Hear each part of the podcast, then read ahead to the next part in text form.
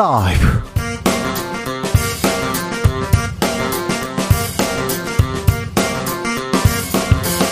2023년 8월 25일 금요일입니다. 안녕하십니까. 주진우입니다. 후쿠시마 오염수 방류 이틀째입니다. 영국 BBC는 한국 정부는 오염수 방류를 지지하고 있으나 여론은 다르다. 이렇게 보도했습니다. 그러자 정부는 오염수 방류 찬성하지는 않는다는 입장입니다. 민주당에서는 국민 안전 비상 사태로 선포하면서 총력 투쟁 나선다고 합니다. 더불어민주당 양이원영 의원 만나보겠습니다. 오염수 방류로 바다를 삶의 터전으로 둔 분들 한숨소리 커지고 있습니다. 특히, 특히 어민들의 걱정 큰데요. 오늘은 제주 어촌에서는 어떤 이야기 나오는지 직접 들어봅니다.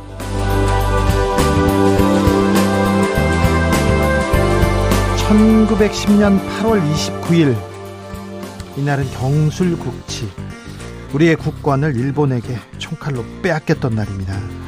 113년이 지난 지금 2023년 8월 지금의 한일 관계는 어떤지 친일파는 어떤 의미로 우리에게 존재하는지 애국 미남단에서 살펴봅니다. 나비처럼 날아 벌처럼 쏟아 여기는 주진우 라이브입니다.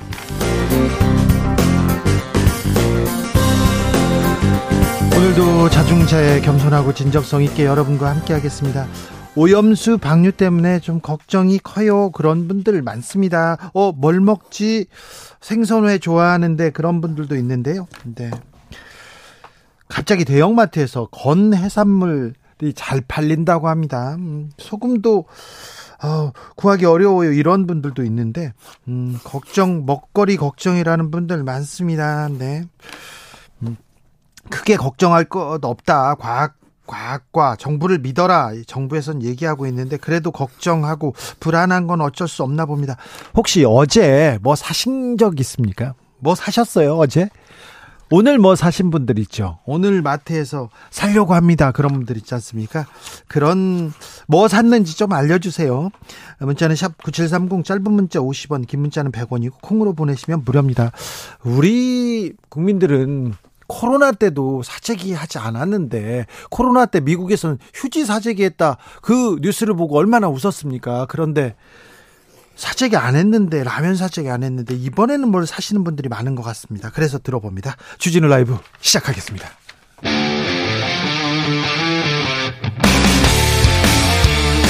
탐사보도 외길 인생 20년 주 기자가 제일 싫어하는 것은?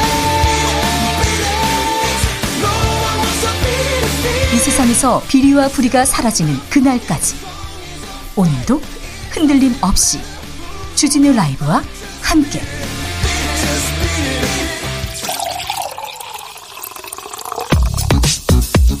진짜 중요한 뉴스만 쭉 뽑아냈습니다. 주스 장근 기자 어서 오세요. 안녕하십니까. 후쿠시마 오염수 방류 이틀째입니다. 진행 상황 어떻습니까? 네, 정부는 오늘 오염수 1일 브리핑을 통해 일본 후쿠시마 오염수 방류가 계획대로 안정적으로 진행되고 있으며 어, 이상 상황은 없다라고 밝혔습니다.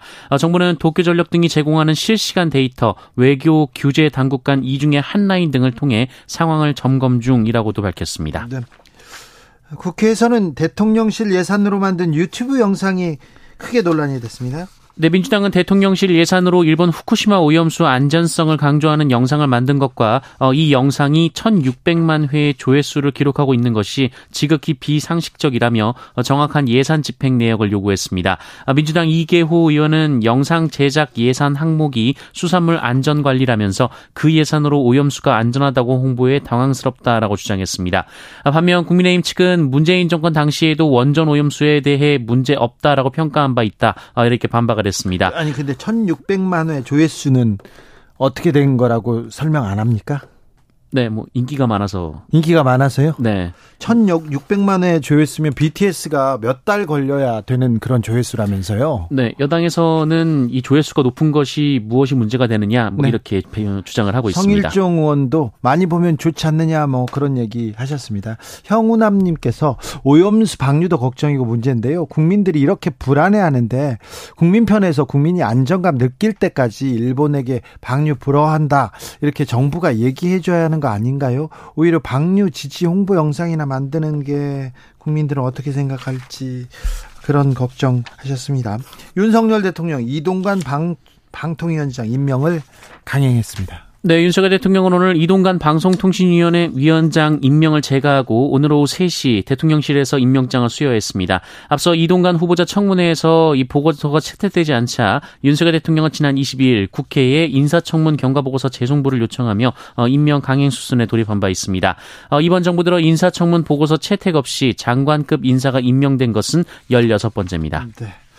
이동관 방통위원장 임명 강행했습니다. 네. 차라리 검사를 시켜라 이렇게 말하는 언론인도 있었습니다. 저도 그랬는데 네. 이동관 방통위원장 임명됐습니다. 육군 사관학교가 독립군 장군들의 형상을 철거하기로 했습니다. 네, 육군 사관학교가 교내에 설치된 독립군 영웅 김좌진, 홍범도, 지정 지청천 이범석 장군과 어, 신흥 무관학교 설립자 이회영 선생의 흉상을 철거하기로 했습니다. 우리 역사의 영웅으로 남을 분들인데요. 네, 육사 측은 위치의 적절성, 국난 극복의 역사가 특정 시기에 국한되는 문제 등에 대한 논란이 있다라고 주장했고요. 어, 이종섭 국방부 장관은 육사의 공산주의 경력이 있는 사람이 있어야 되겠느냐는 지적이 있었다라면서 어, 가능하면 육군 창설이나 군 관련 역사적 인물로 하면 좋겠다는 것이라고 주장했습니다. 역사 단체들 거세게 반발합니다. 네, 홍범도 장군, 우당 이회영, 그 신흥 무관학교, 백아, 백예학 김저징 장군 기념사업회 관계자들이 오늘 국회에서 기자회견을 열고 어, 국군의 기원인 독립전쟁의 역사를 뒤집으려는 매우 심각하고 엄중한 문제라며 어, 국군의 뿌리를 광복군 대신 이 친일 경력이 있는 백선엽 장군으로 바꾸려는 의도가 있을 수 있다라고 주장했습니다. 우당 이회영 이분이요. 그 광복회장 맡고 계신 이종찬 전 국정원장의 할아버지잖아요. 네. 할아버지 맞죠? 네, 그렇게 알고 있습니다. 네. 아니 광복 회장이 할아버지인데 광복의 초석을 이렇게 독립군인데 독립 군인데 이념의 잣대로 이렇게 얘기하는데 네 저희가 시간을 갖고 이 문제는 들여다보겠습니다. 올해 추석 연휴 길어질 것 같습니다.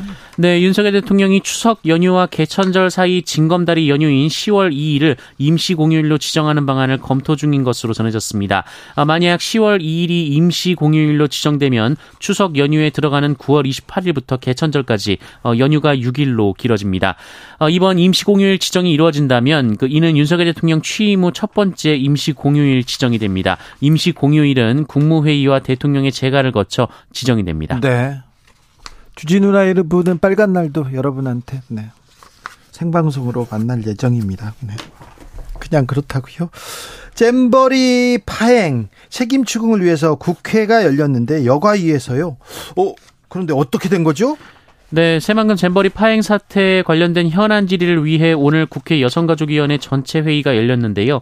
어, 여당과 여성가족부 장관의 불참 속에 결국 야당 의원들만 발언을 하다가 마무리가 됐습니다. 불참했습니까? 안 왔어요? 어, 그런데 오늘 김현숙 여성가족부 장관이 출석을 위해서 국회에 들어왔다라는 얘기가 돌면서 어, 민주당 의원들이 김현숙 장관을 직접 찾아서 국회를 돌아다니기도 했습니다. 네. 어, 그런데 여성가족부 대변인을 만났는데요. 어, 민주당 의원들이 김현숙 장관의 위치를 계속 묻자 이 여성가족부 대변인이 화장실로 피신하기도 했습니다.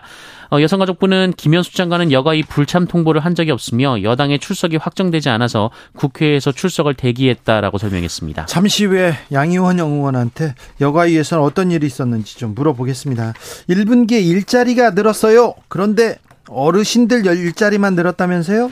네, 통계청이 오늘 발표한 1분기 일자리 동향에 따르면 올해 1분기 전체 임금 근로 일자리는 2,020만 7천 개로 1년 전보다 45만여 개 증가했습니다. 그런데요. 어, 그런데 2021년 4분기 이후 가장 작은 증가폭입니다.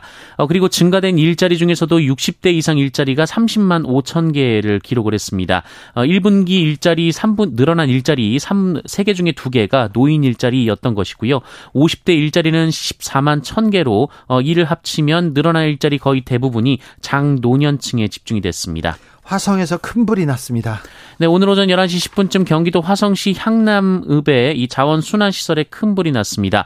소방 당국은 대응 2단계를 발령해 진화 작업을 이어가고 있습니다. 네. 어, 이 불로 한 명이 숨진 채 발견됐고요. 화재로 인한 연기가 인근 고속도로로 옮겨와서 약 1시간 동안 서해안 고속도로 향남 조론쉼터 부근이 양방향 통제가 되기도 했습니다. 네.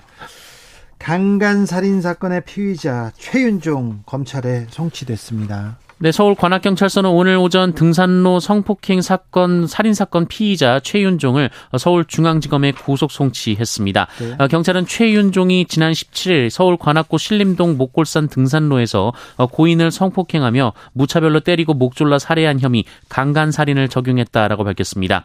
어, 기자들과 만난 최윤종은 우발적 범행이었고 피해자를 살해할 생각이 없었다라고 주장했습니다만 경찰은 최윤종으로부터 이 피해자의 목을 졸랐다라는 자백을 확 확보했다고 밝혔습니다. 아, 또한 최윤종은 범행 도구였던 너클을 어, 미리 검색했던 것으로도 전해졌습니다. 이렇게 끔찍한 소식이 계속 이렇게 전해집니다. 네. 아, 조금 안전하면 우리나라였는데요. 치안하면 대한민국이었는데 어떻게 이렇게 불안해졌는지 빨리 좀 초등 대응 대응을 조금 잘해야 될 텐데요. 네. 이보다 더 중요한 게 없는데 경찰한테 특별히 좀 당부를 드리겠습니다. 도널드 트럼프 전 대통령 구치소에 수감됐어요. 머그샷까지 찍혔습니다. 네, 지난 2020년 대선 결과 뒤집기 시도 관련 혐의로 형사 기소된 도널드 트럼프 전 미국 대통령이 현지 시간으로 24일 오후 조지아주 검찰에 출두했습니다. 어, 트럼프 전 대통령은 지난 2020년 대선 때 경합 지역이었던 조지아주 선거에서 패배하자 어, 2021년 1월 초이 조지아주 국무장관에게 전화를 걸어서 어, 선거 결과를 뒤집기 위한 만여표를 찾아내라 어, 이렇게 압박한 혐의 등을 받고 있습니다. 네. 이 조지아주 검찰은 마피아 등 조직 범죄를 강력 처벌하기 위해 만들어 만들어진 리코법을 적용했습니다. 예. 어, 또한 트럼프 대통령을 체포하고 어, 전 대통령을 체포하고 수감자 번호를 부여한 뒤 이 머그샷도 찍었습니다. 어, 다만 트럼프 전 대통령은 보석 절차에 따라서 20여 분 만에 구치소에서 나왔습니다. 네. 또이 조지아주에 있는 이 리코법은 어떻게 트럼프 대통령의 대선 가도에 어떤 영향을 미칠지 트럼프 전 대통령이 대통령 될 가능성이 있다는 게 참 놀랍기도 한데요. 네. 미국 대선은 어떻게 흘러가는지도 저희가 주의 깊게 살펴봐서요. 아, 잘 알려드리겠습니다. 주스 정상근 기자 함께 했습니다. 감사합니다. 고맙습니다. 후쿠시마 오염수 방류 때문에 걱정 많으시죠. 특별히 아, 어, 뭘 먹어야지 생선 어떻게 하지 그렇게 걱정하는 분들이 있는 것 같은데요. 2323님께서 멸치 사느라 전쟁이에요. 멸치요? 국민 불안해하는데 우리나라는 일본에게 꼼짝 못해요. 중국은 수산물 수입 금지했다는데 아, 멸치 사느라 걱정이라고요. 아, 9833님 저는 다시마를 두 봉지 샀어요. 그냥 손이 가더라고요. 아, 다시마. 네. 2095님 어제 마트 갔는데요. 수산물 코너에 사람들이 생선을 사면서 아직은 괜찮아. 빨리 넉넉히 사도 하는 얘기를 들었습니다. 네. 사, 쟁여놨다 막 이렇게 얘기하는 사람 봤고요. 회 먹어야지 해서 어제 그제 먹었다는 사람들이 많았습니다. 10, 아, 0106님은요, 저는요, 어제요, 점심에요, 그리고 저녁에도요, 두 번이나 회 먹었습니다. 네. 1918님, 횟집에서 배달 알바하고 있는데 어제 오늘 배달 물량이 많습니다. 네. 아, 네. 그렇군요. 3749님, 저는요, 살림도 제대로 안 하는, 안 하는 직장 다니는 주부인데요. 소금이랑 새우젓은 사서 쟁여 놔야겠다 고민하고 있습니다. 네. 어, 네. 갑자기 설, 살림을, 네. 소금, 새우젓. 네. 좋은 것 같습니다. 8833님, 올해 김장 걱정이에요. 멸치 액젓 없이. 어떻게 김장합니까? 멸치 액젓 빨리 멸치 액젓 아 다 이렇게 생각하시는군요. 2700님 저는 학교 영양사인데요. 아 그러시죠. 고생 많으십니다. 다시마 멸치로 육수를 내서 맛을 내는데 이제는요. 뭘로 맛을 내죠? 다시마 멸치. 예. 1373님, 저는 바다 낚시 이렇게 보트 타고 제 보트 타고 바다 낚시 다니는데 일본 오염수 때문에 바다 낚시를 접고 민물 낚시로 갈아타야 할 것 같습니다. 얘기하는데 낚시하는 사람들 중에 민물 낚시하고 바다 낚시는 거의 종목이 축구 야구처럼 많이 다르다던데 이렇게 바다 낚시가 좋아서 보트까지 사신 분인데 나 민물 낚시로 가신다고요? 아, 네. 걱정이 많으시구나. 5131님 방류가 30년이라 대비할 수 없겠지만 5년 먹을 멀, 멸치젓, 새우젓과 당장 추석 차례에 쓸 생선은 미리 좀 샀습니다. 5년 먹을 멸치젓을요? 새우젓까지요. 대한민국 정부라는 생각이 안 들고 일본 정부의 홍보 멘트를 듣는 것 같아서 씁쓸합니다. 이런 분도 계셨습니다. 교통정보센터 다녀올게요. 이승미 씨.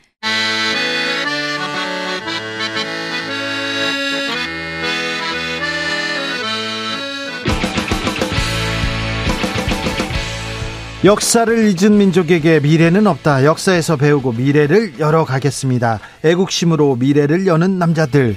애국 미남단.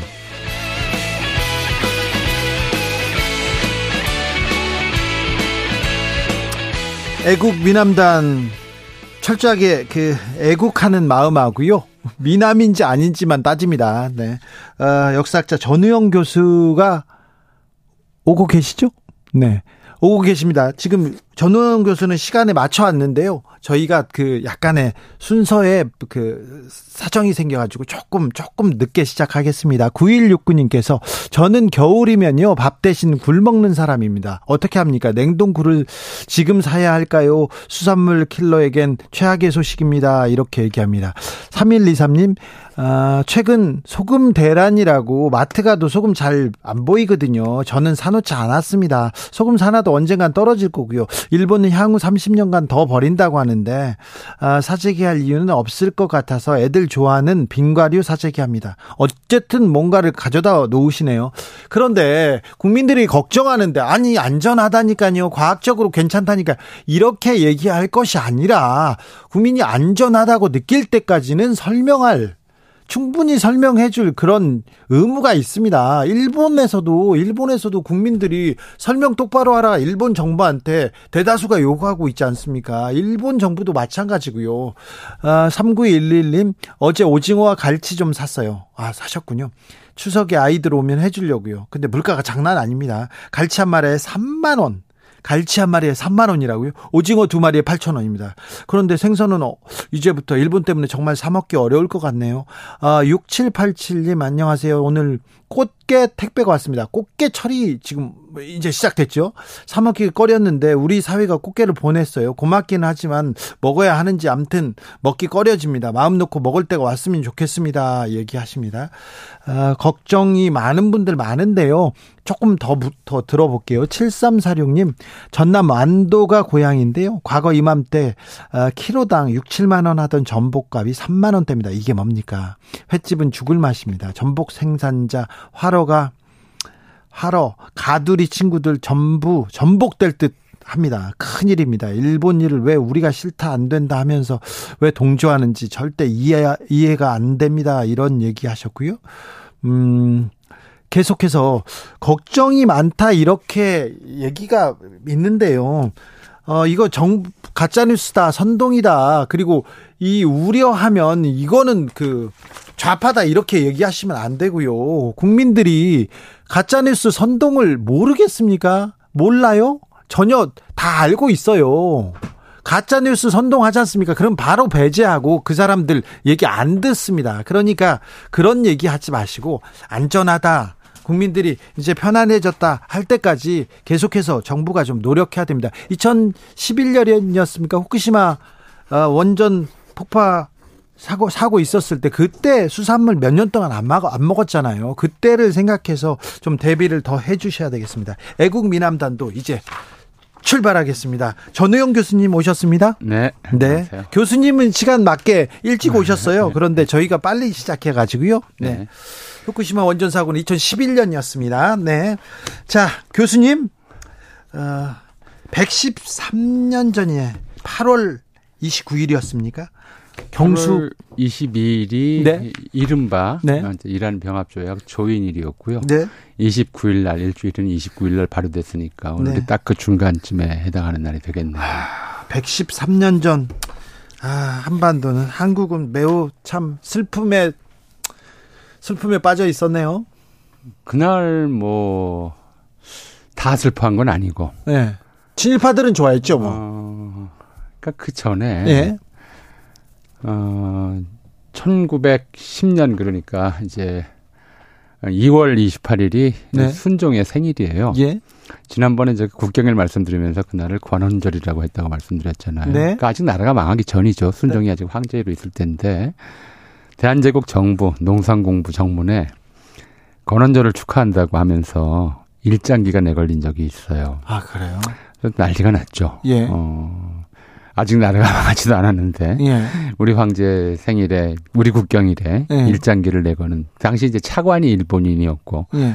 어, 대신은 저 이제 조선인이었습니다만은 조선. 왕실의 국기는 태극기였죠, 그때. 당연하죠. 그렇죠. 왕실의 국기가 대, 대한제국의 대- 국기가 태극기니까 그렇죠. 예. 태극기를 달아야 하는데 네. 대한제국의 국경일에 일장기를 다는 일이 이제 미리 벌어지고 있었던 거죠. 아이고. 그리고 어, 이제 이 용어 문제가 있는데 네. 어, 합방이라는 이야기를 합방, 합병, 병탄 이런 얘기 있습니다. 이제 좀 요걸 좀 정리를 하죠. 네. 1909년에 일진회 친일단체 대표적인 친일단체였죠. 네. 일진회에서 합방 청원서라는 걸 올려요. 아, 먼저. 네. 그러니까 이제 물론 이제 일본군이 뒤에서 사주를 한 것이긴 하지만 예. 그 사주에 따라서 합방 청원서를 올리는데 그 내용이 그래요. 일본은 언제나 우리를 선의로 대했는데 우리가 일본의 선의를 늘 배신해 왔다. 그래서 뭐 저 어, 죄송합니다. 예. 말이 안 돼가지고요. 늘 예. 선의로 대했죠. 어, 개항 이후에 늘 한국의 독립을 지지하고 한국의 근대화를 위해서 일본이 여러 가지로 많은 것들을 도와줬는데 얼마나 도와줬는데. 도와줬는데 그 사람들의 주장 그자들의 주장이 예. 그랬어요. 도와줬는데 그럼에도 불구하고 어 뭐 울산의학 이후에 뭐 헤이그 밀사 사건을 일으켜서 그 선의를 배신하고 안중근이 또 히로부미를 쏴죽임으로써 일본 전역에 어, 이제 한국을 군사적으로 점령해야 된다고 하는 여론이 들끓게 만들고 네. 어, 어느 하나 일본의 도움에 응해서 우리 스스로 근대화한 게 없고 문명한 게 없어서 늘 이렇게 약한 상태가 돼 있는 데다가 이 때문에 한국이 약한 나라가 돼 있으니까 다른 나라의 침략을 어, 받을 위험이 크다. 그래서 동양 평화에 화근이 되어 있다. 이 문제를 해결하는 길이 과연 뭐가 있겠느냐. 결국 어, 대한제국 황제인 순종이 자기의 주권을 일본 천황에게 양도하는 것밖에 없다. 이런 취지, 이런 내용의 글을 예. 청원서를 일본 조회에다 올리는 거죠. 예. 그래서 이제 이때 합방이라는 말을 써요. 두 나라를 하나로 합친다라고 하는 합방이라는 네. 말을 썼었죠. 근데 이제 일본은 사실은 울산의학전 러일 전쟁을 일으키면서부터 어 한반도를 병탄할 자기 네. 영토로 삼을 이제 계획을 다 세우고 있었어요. 그리고 구체적으로는 1909년 초부터 이제 이 계획을 세웠는데 어 이제 구체적 구체안을 만들기 시작한 것이죠. 이게 합, 이 나라를 합치는 것, 그러니까 한국을 식민지화하는 것을 뭐라고 이름을 붙이는 것이 좋겠느냐, 이 내부적으로 논의를 하죠. 예. 일본 외무성에서 논의를 하는데 당시 외무성 정무국장이 구라치 데스키치라고 하는 자였어요. 예. 이 자가 어 이제 조선 한국이죠. 한국 내에서 합방 청원 운동도 일어나고 합방이란 말들을 쓰는데 합방은 두 나라를 합친다라는 뜻이라서 예. 좀 대등한 느낌을 준다. 네. 그래서 그때까지 거의 안 쓰던 말인데 자기가 창안했다고 그래요. 병합이라는 단어를. 병합. 그러니까 대등한 느낌을 주지 않으면서 네. 강제성도 안, 느- 안 느껴지는 그런 단어를 쓰자라고 해서 병합이란 말을 써서 조약에는 이란 병합에 관한 건 이렇게 이제 에, 명칭이 들어가고 정식 명칭이 그러니까 조약상의 명칭은 병합이 된 거죠. 네. 어, 근데 이제 그이 이, 이 자가 이제 자기가 창안한 말이라고 하는데 사실 요즘 그 이후에 그 말이 다른 데서 우리 많이 쓰여요. 예. 어, 주 기자님도 잘 쓰시죠? 어, 어떤? 뭐 스프레드 시트라고 하는 그 프로그램, 컴퓨터 프로그램. 저는 잘 모릅니다. 엑셀이라고 하는. 아, 예, 예. 저는 잘. 셀 병합 이런 네. 말 쓰잖아요. 아, 예, 예, 예. 두 개의 셀을, 셀을 하나로 압니다. 만드는 네. 것. 네. 그- 그때 이제 병합이란 말을 쓰는데. 아유, 깜짝 놀랐어요. 저 예. 컴퓨터는 컴맹이거든요. 네. 이런 단어를 써서 네. 이제 한국에 대한 네. 음, 한국에 대한 좀 주권을 한국의 주권을 빼앗은 거죠. 어 그런데 이제 이게 좀 애, 모호한 점이 있었어요. 한국의 예. 주권을 빼앗았다. 지금도 사실은 이제 이런 부분에 대해서 아직도 당시 사정을 잘 모르고 어 지금 친일론 친일 주장을 하는 분 사람들이 이제 많이 하는 얘기가 하나 한 나라가 됐다라고 착각을 해요. 네. 근데 당시 이제 이란 병합에 관한 조칙을 칙령을 내면서 일본 천황이 그 칙령 제3호가 뭐였냐면 어, 대- 한국의 국호를 고쳐 조선으로 하는 건이라는 거였어요. 네. 이 조약상의 내용으로, 아니, 그러니까 이 칙령의 내용으로 보면 네. 한국의 지위가 굉장히 특수해요. 예. 특수하고 또 이상해요. 뭐냐면 이 칙령은 어, 한국의 국호를 고쳐 조선으로 함 이렇게 돼 있어요. 그러니까 예. 이게 뭐냐면 국호를 고쳐서 조선으로 한다는 것이지 한국이란 나라를 없앰 이렇게 돼 있질 않아요. 예. 그러니까 조약은 병합 조약인데 병합을 해서 일본 영토로 삼으면서도 영토는 일본 영토로 삼으면서도 예. 하- 한국인들은 일본인으로 삼지 않았다는 뜻이에요. 아, 그러네요. 예, 별도의 국가처럼 놔뒀다는 것이고요. 예. 그래서 어, 일본 천황이 직접 통치를 하지 않고 조선 총독을 임명해서 대리 통치를 하게 하고 예. 법률도 따로 제정하게 해요. 예. 그러니까 일본에서 제정되는 법률은 이제 칙령, 법령 이런 식의 이름을 붙이는데 네. 어 이제 식민지 조선이 돼 버렸죠. 네. 식민지 조선에서 이제 제정하는 법 그 법령은 조선 총독부 그 총독이 제정하는 법, 법은 재령이라고 이름을 붙여요. 네. 법, 법의 이름이 다르고요. 법의 적용도 다르고 그 다음에 에, 기본적으로 네. 어 이제 일본인과 이제 조선인들 사이에 법적 권리와 의무가 전혀 달랐죠. 그러니까 일본? 참정권도 없고 예. 기본적으로 그다음에 특히 1910년대 무단 통치 시기에는 조선인에 한해 적용한다는 법률이 따로 만들어져요. 재령이. 예. 그러니까 조선인에 한해 적용하는 법률이 대표적인 것이 조선 태형령. 아. 일본인들 일본 내에서는 근대화한다고 해서 네. 사라진 법률이겠죠. 안 쓰는 법이죠. 예. 어, 그러니까 사람을 직접 때리는 때린다, 예. 때리는 법률은 없었는데 조선에서는 이제 조선 태형령이라는 걸 제정하면서 그 단서 조항에 뭐가 들어가냐면 이 법은 조선인에 한하여 적용함. 그러니까 아. 조선 내에 모든 사람에게 적용하는 것이 아니라 예. 뭐 조선 내에 일본인들도 많이 들어와 있었으니까 조선 내 조선인한테만 조선 내 조선인한테만 네. 적용한다라고 했고 곤장으로 죄인의 곤- 볼기를 친답니다. 곤장이 아니고요. 예.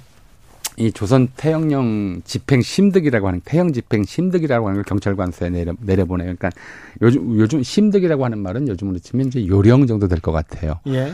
태형을 어떻게 집행하느냐 그러면 이제 가죽 채찍으로 만 꼬아서 만들고 어 그리고 이제 형틀을 만들어서 수용자를 에, 어 엎어놓고 볼기 부분을 이 가죽 채찍으로 때린다라고 돼 있고요. 예. 수용자가 소리를 지르지 못하도록 이제 입을 저 어 막고 어 또 수시로 물을 먹인다 이런 이런 조항까지 들어가 있는데 문제는 이 요령을 이렇게 만들면 그대로 지키지 않았다는 데 있어요. 그렇겠죠. 그러니까 어떤 거냐면 이 가죽 채찍 끝에 나발을 매달아서 그걸로 때렸어요. 그러면 이제 한 대만 맞아도 살갗이 터지고 살점이 떨어져 나가요.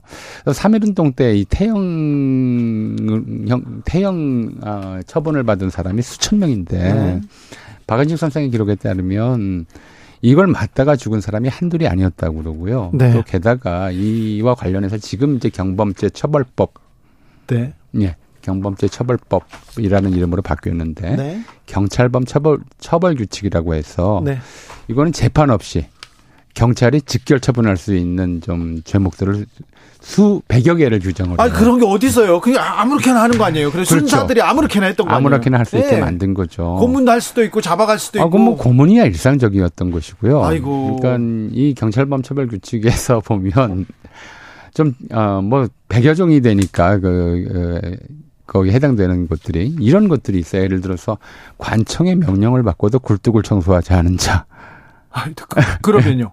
그 관청이 이제 굴뚝 청소해라 그랬는데 안 했다 그러면 이거는 이제 경찰범 처벌구직으로 경, 경찰이 직결 처형을 할 수가 있게 아니 되는 근데 거죠. 교수님 매일 부뚜막에 불을 지펴야 밥을 해 먹을 거 아니에요. 예. 근데 그럼 부- 그러니까 그 굴뚝에는 항상 연기가 묻어 있을 거 아니에요. 청소 안 했다 그럼 무조건 잡아갈 수 있는 거네요. 그러니까 명령을 받고도 청소하지 않은 자죠. 너 청소해 그랬는데 그 다음에 다음날 보니까 안 했더라. 아니 그 다음 날 또 불 피면 다시 그러니까. 어, 더러워지잖아요. 이런 것도 있고 신문이나 잡지의 구독을 강요하는 자. 요즘 같으면 말고 이건 이제 다 잡아가야 되겠네. 아주 사소한 것들까지 예. 그 다음에 가장 또 흥미로운 것이 돌싸움을 하거나 시키는 자. 돌싸움이요.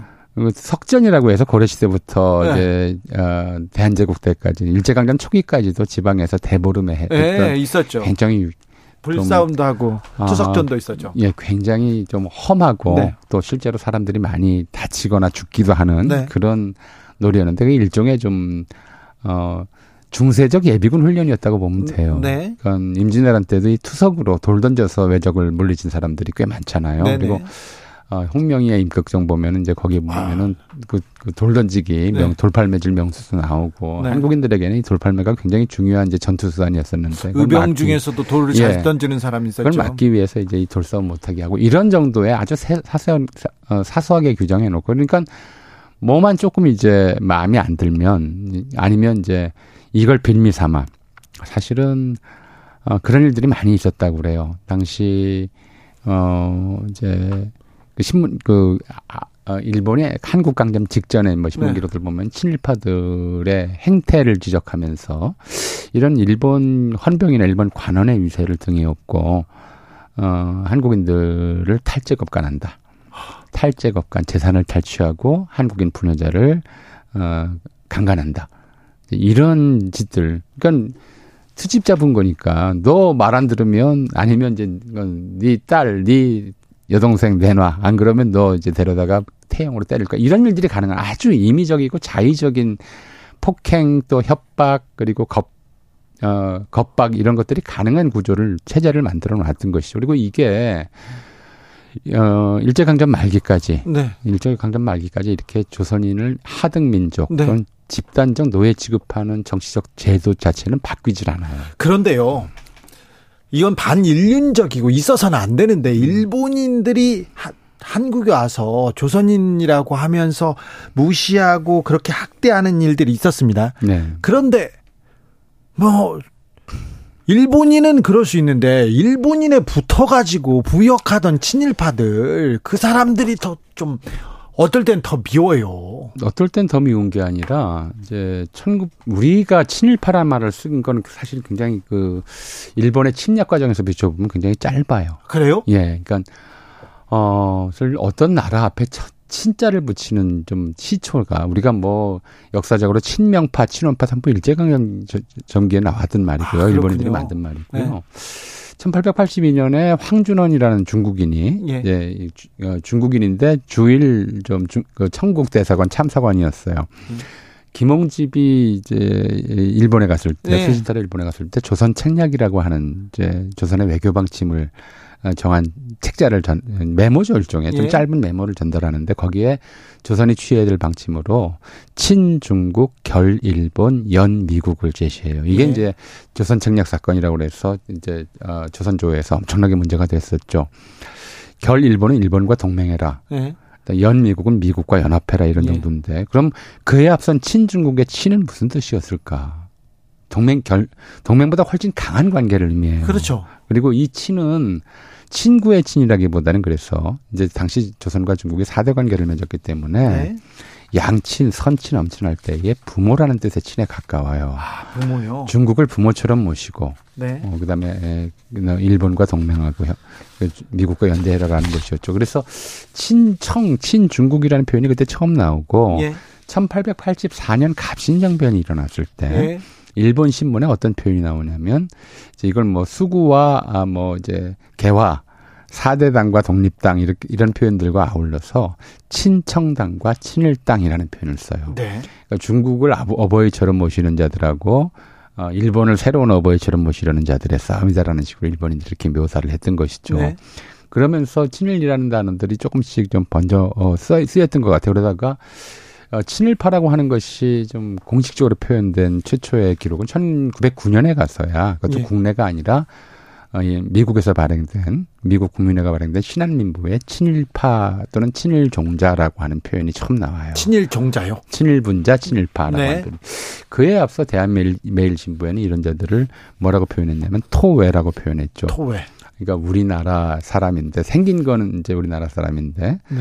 어, 창자는 일본인이다, 외놈이다, 뭐 네. 이런 식의 표현을 그 당시에 썼었어요. 예. 그래서 그런 표현을 썼는데 이 친일파의 정의가 뭐였냐면 일본을 의지하여 부모처럼 의지하여 어, 우리 자기 황제를 능멸하고 일본을 의지하여 자기 동포를 이제 죽이고 일본을 의지하여 나라 재산을 팔아먹는 자들 아, 이런 이런 표현이었기 때문에 일본인들이야 뭐 자기 사욕을 자기들을 위해서 이제 자기들의 집단 이익을 위해서 예. 그런 짓을 한다고 하지만 그렇죠. 이 친일파들은 자기 사익을 위해서 자기 형제들을 배, 배신하고 자기 민족으로. 형제들을 괴롭히는 자들이잖아요. 예. 그러니까 더 미울 수밖에 없었던 아, 더 거죠. 미울 수밖에 없죠. 예. 그리고 독립운동 열심히 하고 왔는데 그때 이 친일파 순사들한테 이렇게 쫓기다가 이제 해방을 맞았어요. 광복됐는데 그 그자들이 다시 이렇게 경찰이 되고 독립운동가들을 괴롭히 노덕술 그런 사람들이요. 그렇죠. 어. 어, 근데 어떤 그래서 친일파라고 하는 말은 초기에는 지금 이제 쓰는 용어하고 이 표현하고 좀 어감이 달랐을 거라고 저는 생각을 네. 해요. 초기에는 다시 말해서 일 이렇잖아요. 자기가 무슨 친구가 네 형제 배신해 그런다고 형제 배신을 하지는 안 않죠. 하죠.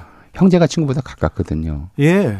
그런데도 이 형제를 배신해서 친일을 한다고 하는 것, 자기 동포를 배신해서 친일을 한다고 하는 것에서의 친자는 네. 이건 이제 부모라는 뜻에 가깝다. 일본을 부모처럼 모시는 자들. 아, 이런 그렇게 봐야 뜻으로. 생각을 해야 돼요. 예, 그래서 예, 이게 그러네요. 처음에 친일파라는 용례를 사람들이 그 말을 썼을 땐 일본을 양친 부모처럼 선, 모시는 자들이라는 뜻으로 써서 예, 예. 이제 같은 용어로 뭐 민족 배반 반역자 이런 예. 말들을 쓰고 쓰곤 했었죠.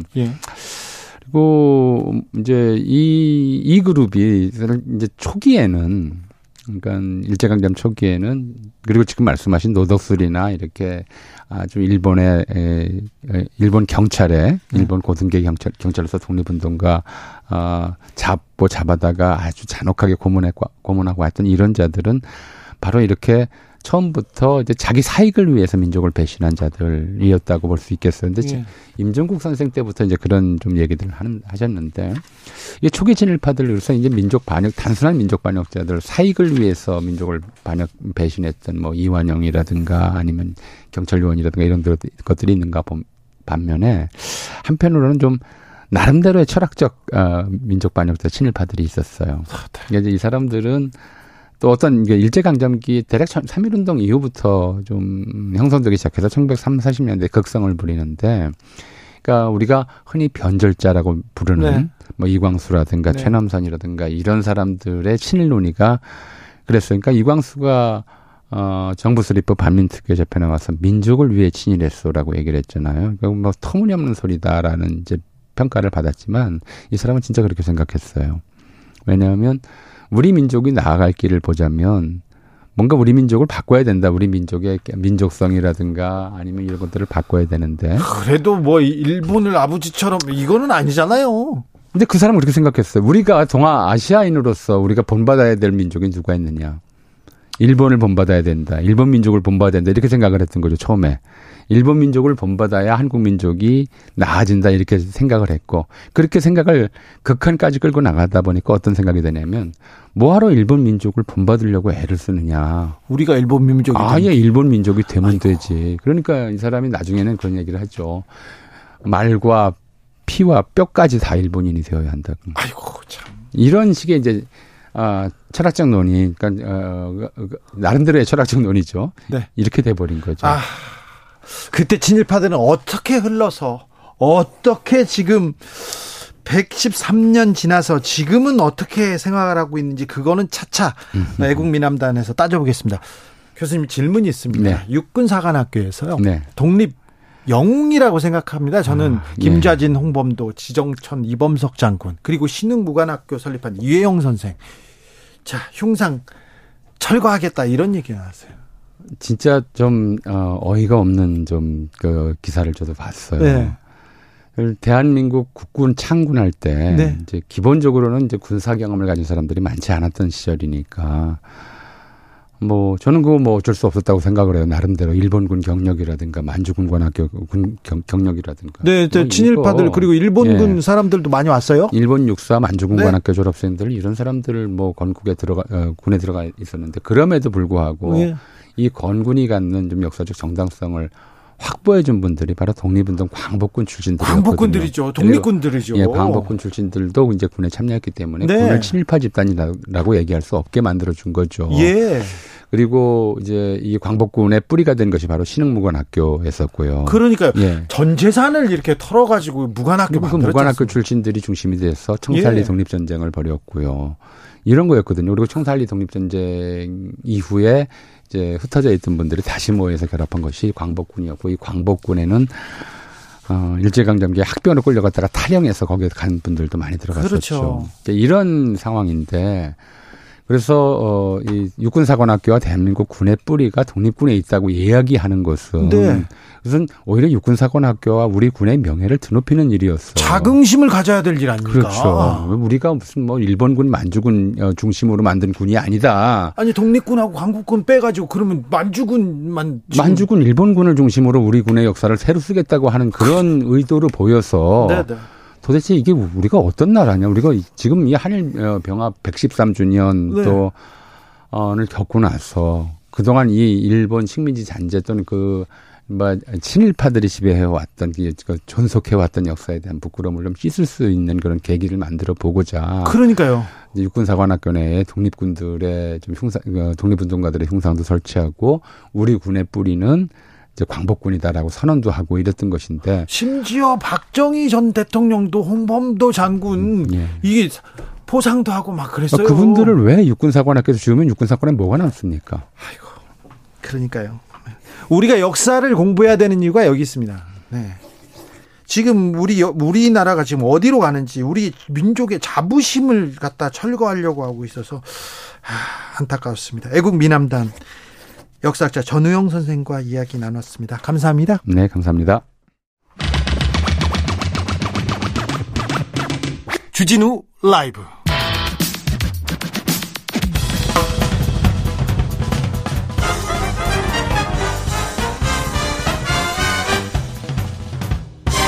훅 인터뷰.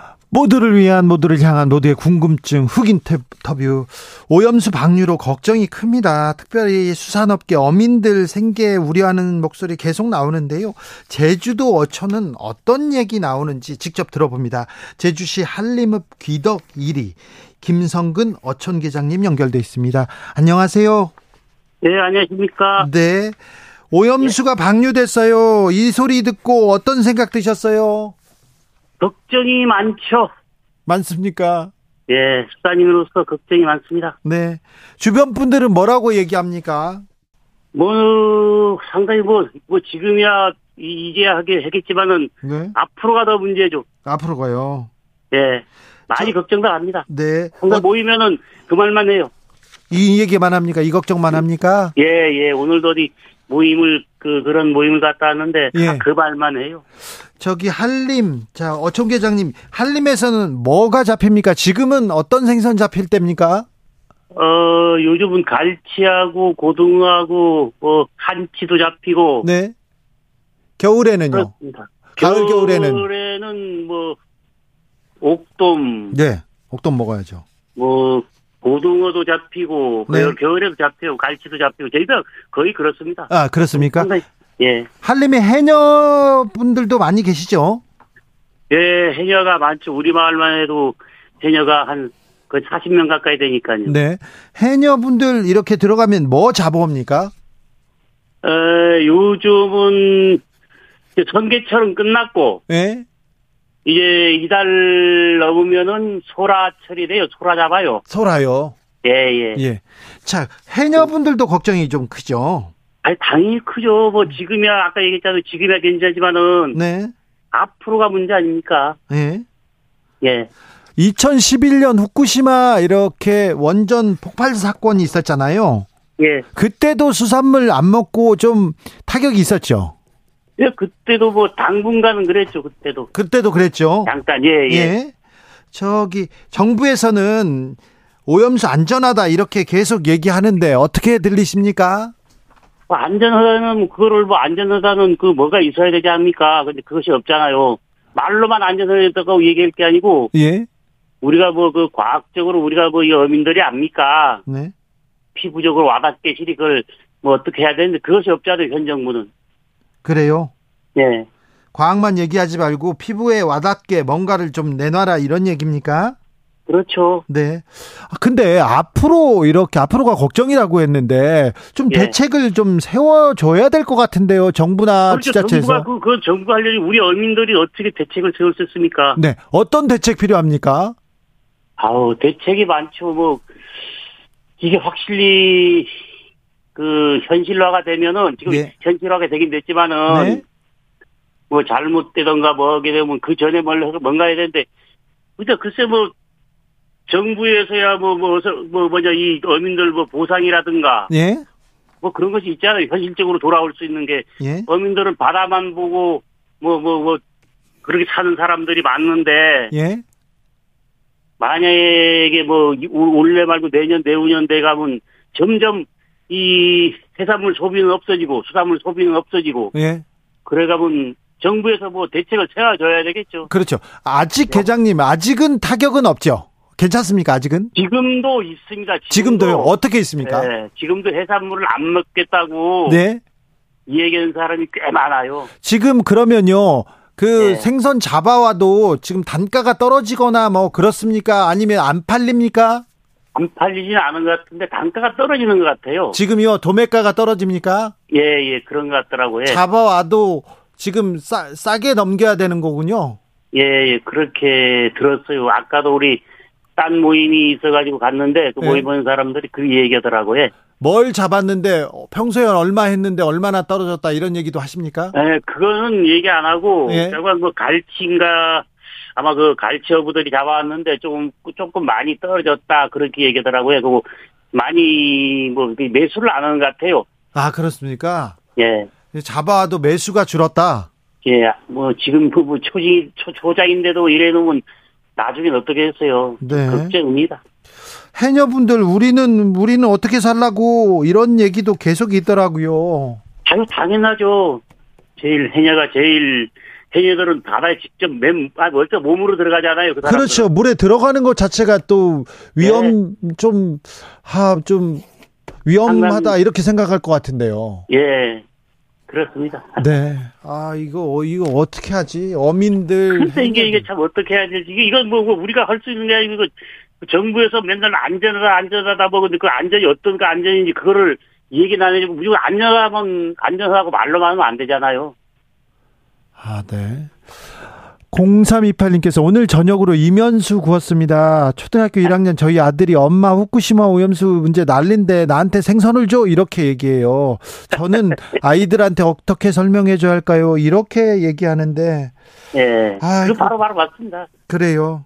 예.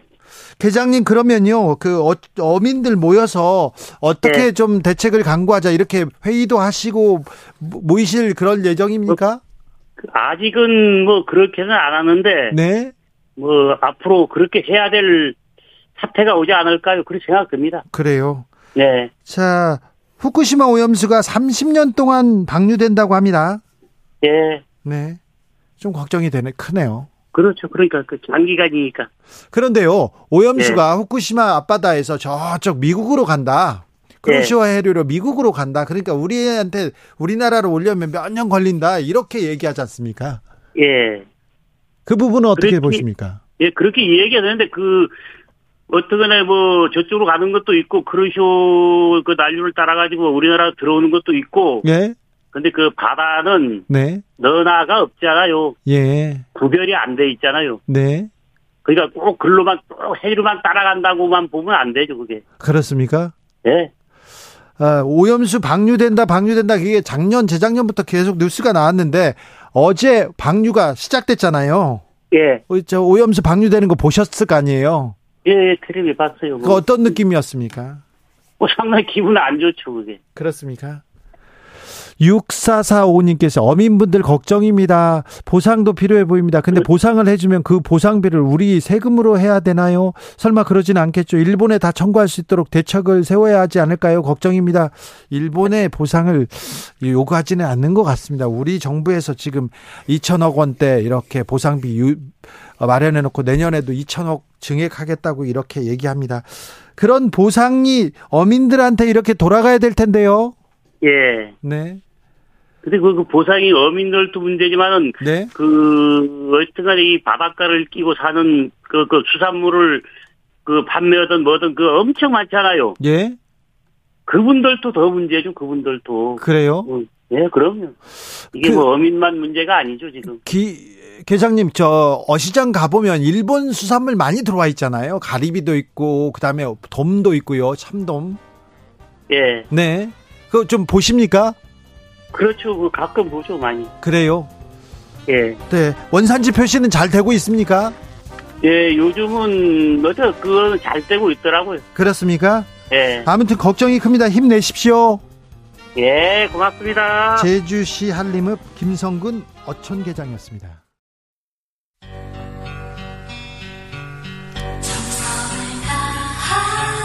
정성을 다하는 국민의 방송 KBS 주진우 라이브 그냥 그렇다고요.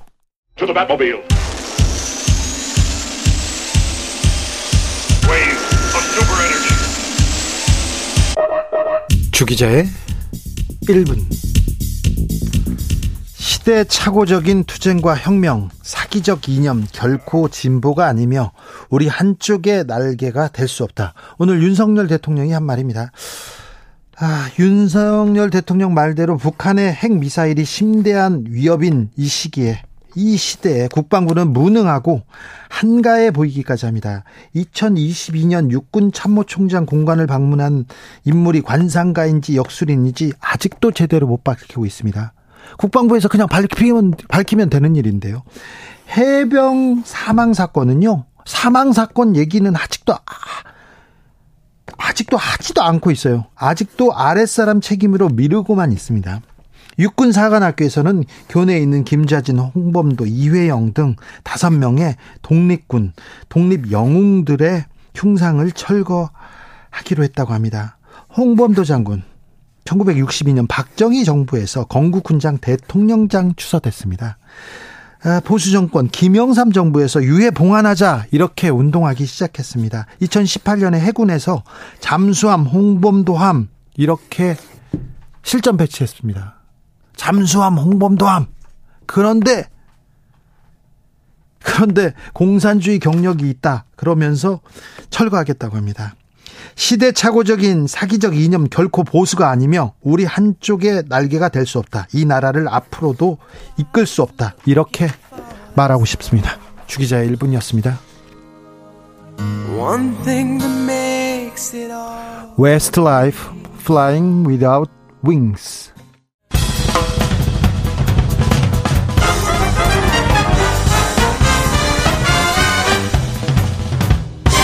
훅 인터뷰. 훅 인터뷰 이어갑니다. 일본의 후쿠시마 원전 오염수 방류 이틀째입니다. 어제는 국민의힘 입장 들었고요. 오늘은 민주당의 입장 들어봅니다. 후쿠시마 원전 오염수 해양 투기 저지 총괄 대책위원회 간사 맡고 있습니다. 양이원영 의원 연결했습니다. 안녕하세요. 네, 안녕하십니까. 네. 오염수를 방류했습니다. 기어이. 아, 핵 관련돼서 시민단체 때부터 오랫동안 핵의 위험성 그리고 이 오염의 위험성에 대해서 이렇게 아, 연구하고 반대했던 분이시니까 좀 남달랐을 것 같은데 어, 제 오염수 방류 어떻게 보셨어요? 어, 인류의 역사, 세계인들이 지금까지 진전시켜온 역사를, 역사의 시계 바늘을 거꾸로 되돌렸다. 이런, 그거, 그걸 다시 한번 확인을 했고요. 네. 사실 일본은 전범 국가예요. 네. 과거사에 대한 제대로 된 사죄가 없어서 여러 가지 문제가 있지 않습니까? 네. 근데 우리가 과거사 정리를 잘 하자고 하는 것을 미래에도 똑같은 범죄를 어, 하지 않도록 예방하는 차원이거든요.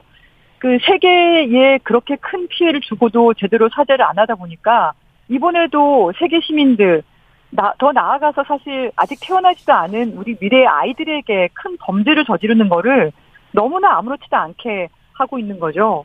제가 세계의 역사를 뒤로 돌렸다고 말씀드리는 것 중에 하나가 우리가 어, 런던 협약이라든가 이런 어, 아니면 국제 어, 해양법이라든가 유엔 해양법이나 이런 것들을 진전시켜 왔습니다. 핵심은 뭐냐면 과거에는 바다가 무한한 줄 알고 쓰레기를 많이 버렸어요. 해폐기물도 버렸죠. 하지만 더 이상 그러지 말자고 하면서 벌써 1990년대 초반에 런던 협약, 런던 의정서 개정을 통해서 음, 쓰레기는 바다에 버리는 게 아니다. 더 나아가서 고준위 폐기물뿐만 아니라 중저준위 폐기물도 바다에 버리지 말자. 네. 일본이 앞장서서 그렇게 했습니다. 근데 그걸 지금 몇십 년이 지나서 어, 거꾸로 되돌리고 있는 거죠. 네. 아무튼 꽃도 바다에 버리면 안 되고요. 보약도 바다에 버리면 안 되고 좋은 것도 바다에 버리면 버리면 안 되잖아요. 네, 바다에는 바다는 쓰레기장이 아닙니다. 그건 전 세계인들 세계 국가가 네. 합의한 사항입니다. 어제 성일정 의원은 오염수 처리 처리해서 방류하면 런던 협약 위반 아니다 이렇게 얘기하던데요. 처리해도 그 안에 방수성 핵종이 남아 있습니다. 네. 네, 방수성 핵종은 어, 인공 방수성 핵종이고 정상 원전에서는 나오지 않는 그런 무거운 그리고 오, 어, 강력하기도 하고 반감기가 굉장히 긴 그런 방수성 핵종 수십 종이 포함되어 있습니다. 네. 그것도 검출을 하는 거니까 그 정도 포함되어 있다고 하는 거지 예. 검출하지 않는 다른 방수성 핵종이 얼마나 들어있는지 알 수도 없습니다. 그런 방수성 핵종을 바다에 버리는 것은 핵폐기물을 바다에 버리는 거죠. 잉크 한 방울을 컵에다 버리면 이게 번지는데 강에다 버리고 바다에 버리면 넉넉하게 안아줄 것이다. 이런 얘기도 하셨어요. 그걸. 수십 년, 수십 년, 수백 년간 하겠다는 거 아닙니까? 네. 지금 그리고 우리가 바다에 쓰레기를 버리지 말자고 하는 게 그 쓰레기가 온통 이 바다 저 바다에 다, 떠, 다 떠다니고 저, 나에게 직접 온다고 생각해서 그러는 건가요? 바다가 쓰레기장이 아니라는 대전제가 있는 겁니다. 네. 그리고 일본 정부가 이렇게 하기 시작하면 다른 데는 그렇게 하지 않겠습니까? 그동안 우리가 원전에서 나오는 방성 물질 방출도 줄이기 위해서 어, 노력을 했습니다. 우리나라도 삼중수소가 많이 나오는 월성 원전이 있어서 예. 일찍 폐기시킨 거고 수천억 원의 돈을 들여서 삼중수소 제거기라는 기계를 다른 거고요. 되도록이면 바다에 방성 물질을 방출하지 않도록 쓰레기를 버리지 않도록 그렇게 약속을 해온 거죠. 그 쓰레기가 많으면 버려도 되고 적으면 버려, 버리, 어, 버리지 않아도 된- 되는 겁니까? 네. 적으면 쓰레기가 아닌가요? 아, 버리면 안 되죠. 안 버려야 되는데 왜 이런 선택을 했을까? 참 안타깝습니다. 나 하나쯤이야 하고 버리기 시작하면 다 버립니다. 그러니까 아무도 버리지 말자라고 협- 국제적으로 협약을 한 거고 의정서까지 사인을 한 겁니다. 오염수는 30년간 방류 예정이라고 했는데 30년 동안 지속됩니까? 30년 후에 지금 후쿠시마 원전 1호기, 2호기, 3호기에 녹아내려 있는 지금 다른 것들 쓰레기가 범벅돼서 네. 콘크리트 녹아내려 있고 철근 뭐 이런 것들이 다 이 아주 고준위 핵폐기물 강력한 방사선을 내뿜고 있는 이게 어 녹아내린 해결료가 뒤범벅돼 있는 거거든요. 예. 이것을 다 회수하고 폐로가 다 끝나면 다 오염수가 더 이상 안 나오겠죠. 그렇습니까? 그러면 그때부터는 안 버리겠다고 하는 거죠. 하지만 이게 30년 언제가 될지는 후에 모르겠네요. 그렇게 될지에 대해서 네. 심지어 일본의 원자력 학회도 예. 100년이 걸릴지 300년이 걸릴지 알 수가 없다라고 스스로 실토를 하고 있어요. 근데 어, 무슨 30년이니까 그리고 30년까지 발생할 추가 오염수는 어떻게 할 겁니까? 전문가여서 물어보는데요. 일본의 그 후쿠시마 오염수가 제주 앞바다에 몇 달 만에 옵니까? 민주당에서는 7개월 만이라고 하고 성일종 의원은 내가 도착하지 않는다, 보장한다 이렇게 얘기하시던데. 이건 7개월은 저희 당에서 얘기한 거라기보다 예. 어, 저희가 당에서 인용을 한 거죠. 예. 어, 독일의 헬르몰츠 해양연구소라는 곳이 있습니다. 예. 여기 독일의 헬르몰츠 연구협회는 연간 한 6조 원의 연구 예산을 가지고 활발하게 연구를 하는 곳이고요. 그 중에 하나가 해양연구소인데 여기서 2012년에 세슘 137이라는 방성 물질로 시뮬레이션을 한 건데요. 그 내용을 보시면 해류의 해류를 따라서 흘러가는 것도 있지만 오염 물질이 바다에 이렇게 그 퍼, 퍼지게 되면 어, 해류를 따라서 흘러가는 것도 있지만 주변에 확산되는 것도 있습니다. 물론 농도가 약하겠죠. 해류 따라서 흘러가는 것보다. 근데 그게 완벽하게 다 돌아서 한 바퀴 도는 거는 몇 년이 걸리겠지만 네. 순식간에 주변에 확산되는 거는 7개월 만에 된다는 거를 시뮬레이션으로 보여준 거죠. 예. 그 어떻게 해류를 따라서 흘러가는 게 몇 년이 걸릴 거냐 하고 확산돼서 얼마나 또 아무리 나, 작은 양이라 하더라도 우리 해역으로 올 거냐 이 차이인 거지 한 방울도 안 들어온다. 예, 그거는 그렇게 자- 장담하는 게 괴담이고 비과학이죠. 아, 한덕수 총리는 일본 오염수 방류 걱정하지 마라. 정부를 믿어라. 그리고 과학을 믿어달라. 이렇게 얘기합니다. 과학적 근거가 어디 있습니까? 지금 후쿠시마 원전 오염수에 대해서 이게 깨끗하게 처리되었다는 증거를 보여줘야 되는데 동경전력이 일방적으로 제공한 것 말고 우리가 과학적으로 분석하고 검증한 것이 아무것도 없습니다. IAEA에서. 지금 다 지금 거- 검증하고 있다. 이 얘기도 하던데요. IAEA도 검증한 게 없어요. 베리파잉 검증한 게 없습니다. 확인한 거죠. 네. 설명을 한 거죠. 동경전력으로부터 자료를 넘겨받아서 거기서 이러 이렇게 분석했다고 한다. 이렇게 이렇게는 문제가 없다고 한다라고 어 일방적으로 받은 겁니다. 검증한 게 아니고 분석한 거다. 자료를 받아서.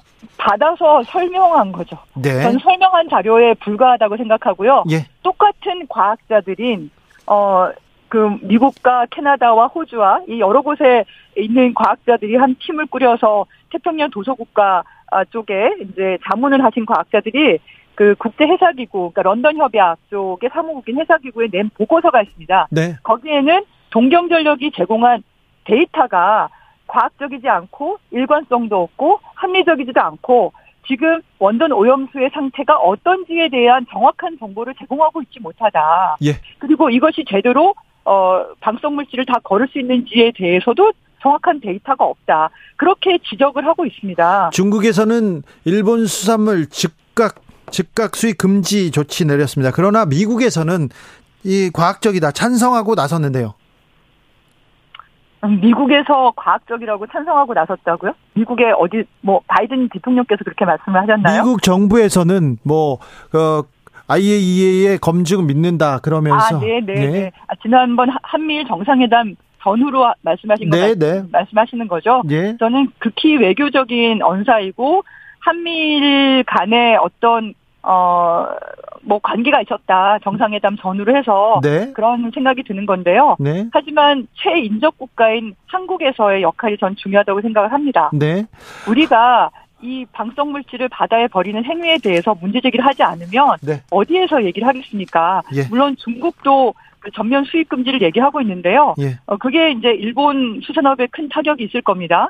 근데 네. 우리나라도 사실은 이렇게 방사성 물질을 바다에 버려서 방사성 물질에 대한 위험성을 하찮게 생각하는 나라의 여러 농산물과 수산물들을 우리가 안전하게 수입을 할 수 있는 건가? 예. 전면 수입 금지가 필요하지 않냐 생각이 들고요. 그래서 더불어민주당은 이번에 후속 조치에 필요한 법안 중에 하나로 포괄적인 어, 수산물 수입 금지 내용을 어, 포함한 법안 발의를 지금 추진하고 있습니다. 8805님께서 일본은 전 세계에 오염수라는 핵폭탄을 던진 거네요. 아, 이런 나라를 파트너라고 부르는 우리 정부는 할 말을 없게 만듭니다. 영국 BBC에서 한국 정부는 오염수 방류를 지지하고 있으나 여론은 다르다 이렇게 보도했습니다. 그런데 우리 정부는 오염수 방류 찬성하지는 않는다. 찬성하지는 않는다. 이런 입장이 어제 오늘 계속해서 나왔는데 이 말이 무슨 말입니까? 매우 비겁한 얘기죠. 그 도망갑니까 이 정부는 어떤 책임을 질 일이 있거나 아니면 문제가 생기면 그것을 해명을 하고 그리고 그것을 개선하기 위해서 노력을 해야 되는 거죠. 한쪽으로는 지금 어 사실은 괴담을 홍보하고 있는데요. 지금 윤석열 대통령실 그리고 윤석열 정부에서 커피 한 잔 그리고 바나나 한 개보다 후쿠시마 원전 오염수가 더 안전하답니다. 방사성 물질이 덜 들어있다. 그런 식의 홍보를 지금 10억 원을 들여서 유튜브를 통해서 홍보를 하고 있, 는 상황입니다. 실제는 어떻습니까? 그 말도 안 되는 얘기죠. 그런 비과학이 어디 있습니까? 우리나라 그 음용수 삼중수소 어 농도 기준이 리터당 600크렐입니다. 600크렐. 네. 그리고 월- 그 삼중수소가 많이 나온다고 하는 월성 원전도 배- 어, 방출할 수밖에 없는 상황일 때 13.2베크렐 정도로 나갑니다. 그런데 후쿠시마 원전 오염수는 1,500베크렐 기준으로 그거보다 아래로 이렇게 희석시켜서 내겠다고 하잖아요. 근데 커피가 4,900베크렐, 바나나가 6,000베크렐이 들어있대요. 아니 그러면 커피하고 바나나를 먹지 마- 말도록 해야 되는 거 아닌가요? 어, 그리고 그 위험합니까? 커피가 그 바- 지금 바나나가? 아니 그러니까요. 이런 네. 괴담이 어디 있습니까? 그건 삼중수소가 아니라 자연방사성 물질인 칼륨 40이라는 것이 한 14베크렐 정도 들어있는데 우리 몸은 칼륨에 큰 영향을 받지 않습니다. 자연방사성 물질이라서. 네. 그런데 그걸 삼중수소로 환원해가지고 350배 곱하기 350을 한 거예요. 계산을 그렇게 한 거죠. 실제로 그렇게 들어있는 것이 아니라. 이거는 말이 안 되네요. 말이 안 되죠. 이런 비과학적인 내용으로 괴담을 어, 유포하는 그런 정부가 어디서 과학을 얘기를 하십니까? 지금 윤석열 정부에서는 여당에서는 계속해서 야당이 괴담을 유포하고 있다 이렇게 얘기하는데요. 아니 커피가 4,900베크렐 방사능으로 오염돼 있다는 말이 괴담이 아니면 뭡니까? 어떻게 우리가 그런 걸 먹고 살 수가 있겠어요? 아니 근데- 아무리 후쿠시마 원전 오염수를 깨끗하다고 마실 수 있다고 홍보하고 싶다 싶은 마음이 간절하다 그래도 그렇지 그런 식의 괴담을 일삼는 정부가 세상에 어디 있습니까? 전 세계 어떤 정부도 방송 물질을 먹어도 된다고 말하는 정부가 없고요. 네. 심지어 일본 정부조차도 일본의 국민들이 우리가 이렇게 깨끗하다고 하면 생활 용수로 쓰자라고 공개 질의를 한 것에 대해서 방송 물질이 들어있기 때문에 적극적으로 피폭되는 것은 권장하지 않는다. 아 이렇게 썼어요? 하고, 하고 있습니다. 네. 일본 정부에서도요? 네, 일본 정부는 그렇게 답을 하고 있죠. 그런데 왜 우리 정부는 그렇게 얘기하는 아니, 거죠? 그러니까요. 우리 정부가 그게 과학적입니까? 어떻게 방사성 물질은 아무리 미량이라 하더라도 암을 일으킬 수 있고 유전자 손상을 일으킬 수 있다. 그런 어, 논문들이 속속들이 발표가 되고 있는 상황인데 마치 방사성 물질은 먹어도 되는 것처럼 그렇게 얘기를 하고 있습니다. 미국도 저는 외교적인 관계로 이렇게 그렇게 하고 있다는 생각이 드는데요. 미국도 방사성 물질의 안전성에 대해서 홍보하는 환경청의 자료를 책자를 보면요. 시민들에게 나눠주는 책자를 보면 방사성 물질은 안전한 기준치가 얼마나 되나요? 라고 물어보는 Q&A 자료에 방사성 물질의 안전한 기준치는 없습니다. 적을수록 더 도- 좋다고 생각합니다. 라고 얘기를 하고 있습니다. 예. 방사성 물질은 없는 것이 제일 좋고 예. 어쩔 수 없이 있다 하더라도 우리가 생, 어, 생활의 이기, 이기를 위해서 엑스레이 찍기도 하고 비파계 검사라든가 이런 거를 할 때 최소화시키는 방법 그런 기술들 그게 최적화된 대안을 만들어내는 게 그게 기술의 발전이고 그런 원칙을 적용을 하고 있습니다. 그런데 어떻게 적극적으로 정부가 나서서 방사성 물질은 먹어도 되는 거고 우리 일상에 더 많이 있고 이런 말도 안 되는 괴담을 퍼뜨릴 수가 있습니까? 그런데요, 아이, 오염수 방류를 막았어야 되는데, 민주당이, 아, 우리 정부에서는 일본 일이다. 일본 자국에서 주권을 가진 나라가 한 일이다. 그래서 막을 수 없었다. 이렇게 얘기합니다. 그리고 전임 정부에서도 이건 막을 수 없는 일이었다. 이렇게 얘기하는데요. 아, 그 얘기를 민주당에서 한다고요? 아, 전임 정부 때도 아, 어, 네, 일본 네 일본 정부 자국 정부의 주권에 관한 일이기 때문에 어, 오- 오염수 해양 방류는 어찌 어, 불가피 불가피한 과정이었다 뭐 결과다 이런 얘기합니다. 음, 국민의힘에서 자신들이 스스로 답을 하지 못하니까 늘 항상 전 정부 탓을 하는데 네. 우리 문재인 정부 때 4월달, 8월달에 국무조정실 등에서 나온 어, 공식적인 문서 보도 자료가 있습니다. 네. 우리는 후쿠시마 원전오염수 해양 방류 결정에 대해서 반대하고 강력한 유감을 표시한다. 이런 내용들이 담겨져 있습니다. 네. 그런 내용이 담겨져 있는 보도 자료를 두고 어떻게 그런 말씀을 하실 수 있는지 이해가 안 되고요. 예. 국민의힘에게 여쭤보고 싶습니다. 아니, 원- 후쿠시마 원전오염수가 안전하다는 홍보를 국민 세금을 들여서 하면서 그러면서 그 방류 계획에 아무런 문제가 없다고 얘기를 하면서 그러면서 찬성도 지지도 안 한다는 이런 궤변을 일- 일삼고 있는 것 이것이 정상입니까? 자 해양 방류는 시작됐습니다. 자 민주당은 앞으로 어떻게 할 예정입니까? 네, 저희는 어 문재인 정부 때 이미 어 이 해양 방류가 그러니까 핵폐기물 해양 투기죠. 이 해양 투기가 런던 협약을 위반한 것이다. 런던 협약은 바다에 있는 인공 구조물에서 쓰레기를 버리는 것을 금지하고 있습니다. 중저준위 핵폐기물을 포함해서요. 근데 바다에 있는 인공 구조물이다 아니다 가지고 지금 쟁점이 붙어 있습니다. 그래서 문재인 정부 때 의견서를 냈습니다. 국제해사기구가 런던 협약 대한 사무국 역할을 하고 있거든요. 근데 그때 낸 의견서가 지금도 살아 있습니다. 그래서 올해 10월 달에 관련한 총회에서 정식 안건으로 채택되어 논의될 예정입니다. 이때 런던 협약 위반이 분명하다는 사실을 저희가 국제사회와 협력해서 어, 그 결론을 내기 위해서 노력, 노력을 할 거고요. 그리고 현재는 유엔 인권위원회 이사회에 진정 접수를 1차로 한 상태입니다.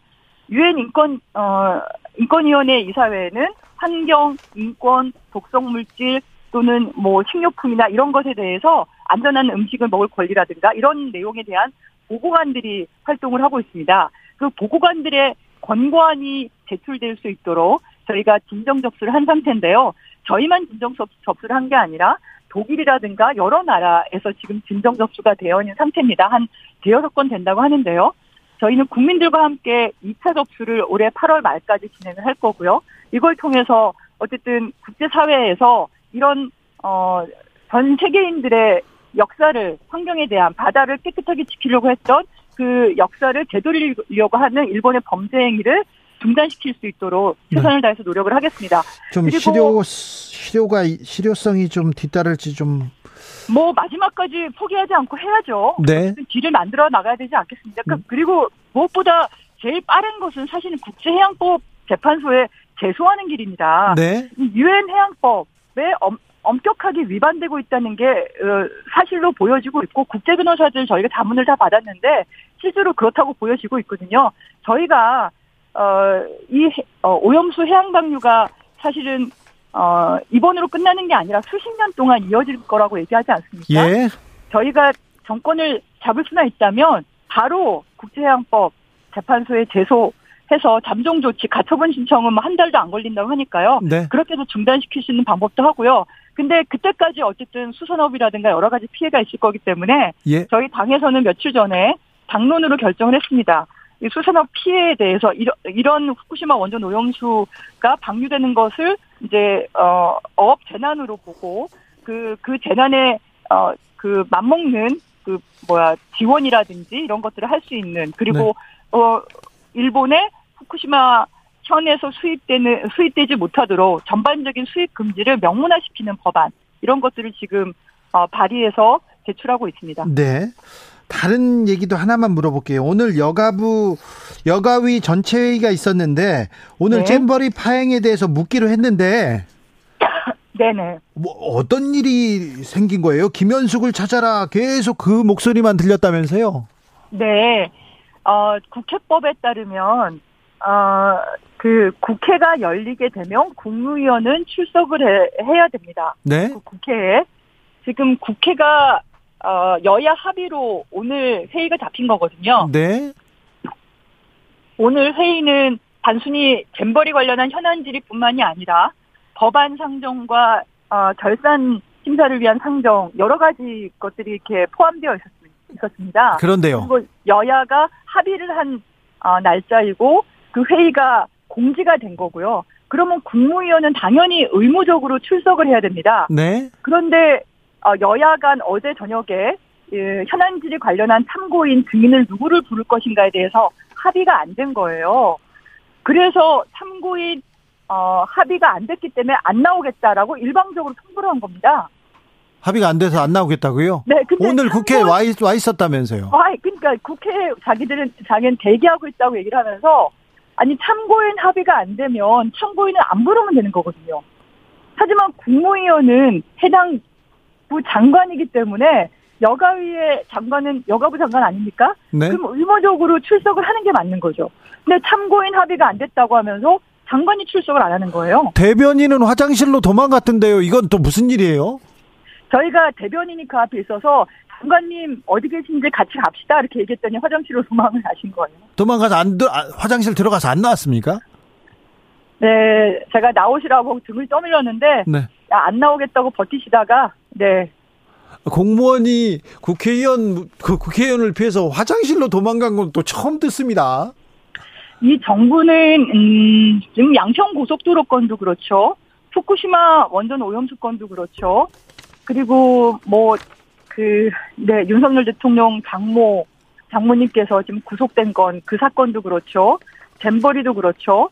하여튼 불리한 건에 대해서는 말을 하지 않는 침묵으로 일관하거나 아니면 어디 도망가서 숨거나. 근데 그렇게 자신이 없고 책임을 안 질 거면 왜 계속 하시는지 특히 여가부 장관께서는 여가부 폐지하러 왔다 이렇게 얘기하신 분이시거든요. 예. 네, 그러면서 사실 일하시는 걸 보면 여당 국회의원 보도자료를 여가부가 대신 낸다거나 아니면 여가부 행사에 대해서 김건희 여사 홍보를 그 안에 보도자료에 넣- 넣는다거나 네. 아니면 이번에 어 잼버리 관련해서도 5월 10일 날 현장 보고회, 네. 현장 수사를 할 수 있는 마지막 기회였는데 네. 그때 윤석열 대통령 1주년 기념식에 참가한다거나 의원님 하실 말씀이 많은 것 같은데 네, 스튜디오 네, 나와서 얘기하자고요. 아니 이렇게 네. 정치에만 신경 쓰고 네. 일하는 거는 신경 안 쓰는 이런 무능한 장관을 이 국제적인 망신을 시킨 이, 이 건에 대해서 책임도 안 지게 하고 출석도 안 하는데 그냥 두고 네. 그런지 정말 저- 저희가 그래서 해임 건의안을 내야 된다 이렇게 어, 오늘 계속 얘기를 했습니다. 알겠습니다. 여기까지 듣겠습니다. 네. 네, 네. 양이원영 더불어민주당 의원이었습니다. 정치 피로, 사건 사고로 인한 피로, 고달픈 일상에서 오는 피로. 오늘 시사하셨습니까? 경험해 보세요. 들은 날과 안 들은 날의 차이. 여러분의 피로를 날려줄 저녁 한 끼 시사. 추진우 라이브.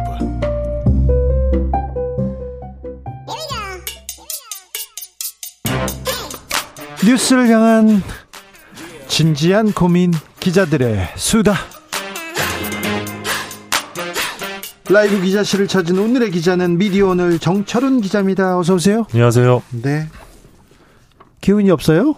아, 늘 기운은 없는 편입니다. 네, 알겠어요. 뭘 죄송합니다. 탐구하고 계십니까? 아, 어제 오늘 그 방사능 오염수 방류와 관련된 네. 보도를 좀 보고 있는데요. 네. 어, 어제 KBS랑 MBC가 메인 뉴스에서 집중 보도를 합니다. 이 아, 건에 이거 대해서. 일본 방사능 오염수 방류 이거 집중 보도해야죠. 예, 머리 기사 큰 맞, 사건이기 맞죠? 때문에. 네. 어, 그러자 여당에서 공영 방송을 향해 국민의 막연한 불안감을 부추기는 선동 세력이다 이런 주장을 하고 누가 나섰습니다. 그랬어요? 누가? 아, 박대출 국민의힘 정책위 의장인데요. 선동인지 아닌지 국민들 우리 국민들의 수준이 있어 아, 다 알아요. 선동인지 아닌지 가짜뉴스인지 아닌지 다 아는데 항상 이렇게 좀 얘기하십니다. 예, 그 어제 SBS 메인 뉴스의 경우는 26개 꼭지 중에 오염수 관련 꼭지가 8개였는데 뭐 다양한 의견을 전달했다. 박대출 정책위원 주장인데요. 네. 반면 같은 시간 MBC에서는 26개 꼭지 중 오염수 관련 꼭지가 15개였고 네. 내용도 문제였다. 뭐 삼중수소 배출이 늘어날 수도 있고 코로나랑은 비교도 안 되고 뭐 다 죽게 생겼다 이런 부분으로 어, 불안을 조장했다 이런 주장을 하셨고요. 예. KBS도 9시 뉴스에서 26개 꼭지 중 오염수에 대해서 13꼭지를 보도하면서 이 정부 비판에 열을 올렸다. 그러면서 광우병 보도 시즌2를 보는 듯하다. 이런 주장을 했습니다. 어, 근데 이게 과연 선동이라고 볼 수 있을지는 좀 의문인데, MBC 네. 보도를 보면 이 정부 입장에서는 이 방류된 오염수가 10년 뒤에나 우리 연안에 도착할 것으로 보고 있지만, 어, 일본 태평양 우리나라를 오가는 어류, 선박, 복잡한 먹이 사슬을 감안하면 안전한 10년이란 의미가 없다. 이게 이제 MBC 보도 내용이었고요. 예. 어, KBS는 소비 심리가 움츠러들면서 피해를 보게 된 어민과 상인 지원해야 한다는 의견이 나온다.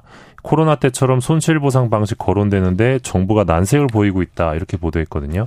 KBS, MBC뿐만 아니라 BBC, 뉴욕 타임스, 워싱턴 포스트 뭐 많은 외신에서도 외신에서도 과학적 우려 있다. 이 이런 보도는 있었지 않습니까? 예, 맞습니다. 그리고 BBC, CNN, 뉴욕타임즈 같은 경우도 한국 정부가 오염수 방류를 지지했다 이런 보도를 하기도 했는데 네. 그래서 지금 야당에서는 이 국민의 입을 틀어막으려는 정부가 이 가짜 뉴스의 원천이다 이런 주장을 하고 있습니다. 네, 야당에서는 그렇게 얘기하고 예. 지금 여당에서는 야당이 지금 가짜 뉴스를 부추기고 있다, 괴담으로 선동하고 있다 이렇게 얘기하고 있습니다. 네. 어, 국민들께서 알아서 현명하게 판단하시리라고 믿습니다. 다 아시죠, 뭐. 자, 네. 신문은 어떻습니까? 예, 오늘 일면 톱 모두 이제 오염수 방류 관련이었는데 그렇죠. 네. 어, 동아일보 사설을 좀 많이 주목을 했습니다. 네. 이, 이 원전수, 원전 사고로 생긴 오염수의 해양 방류는 역사상 전례가 없는 일이다. 네. 그래서 아무리 공신력 있는 과학적 평가라도 그 불확실성에 기인한 불안을 해소하기는 쉽지 않다. 이게 이제 동아일보 사설이었는데 네. 어, 우리 정부의 대응에도 미흡한 대목이 많았다. 그간 오염수 방류가 과학적으로 안전하다고만 할 뿐 다른 의견에 대해서는 괴담이나 선동이라고 일축하게 바빴다. 이렇게 동아일보가 정부를 비판했습니다. 네. 어, 정부 입장에서 보면 이 동아일보도 이 어, 어떻게 보면 이 선동하는 네. 어, 선동 세력 어, 이 셈인데요. 네, 이동관 네, 위원장 네, 후배들이요.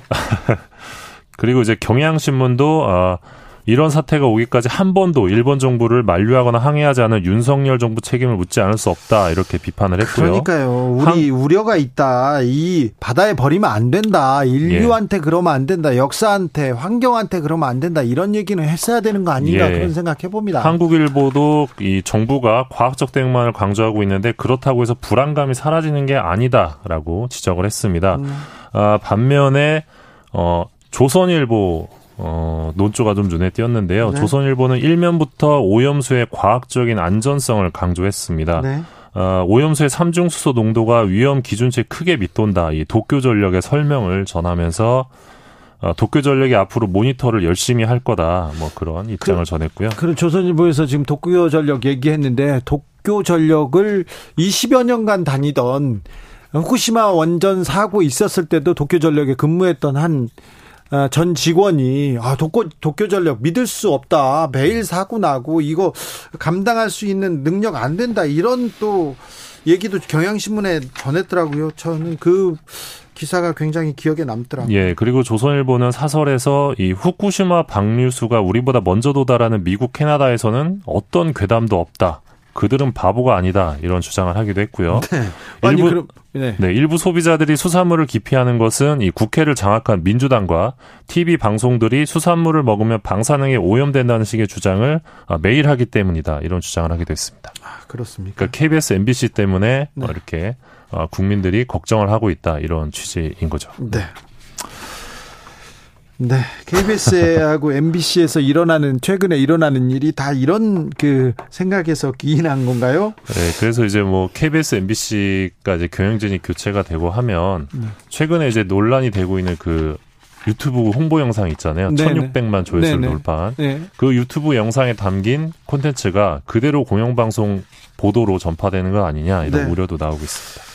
그럴 가능성이 높죠. KBS는 어떻게 된답니까?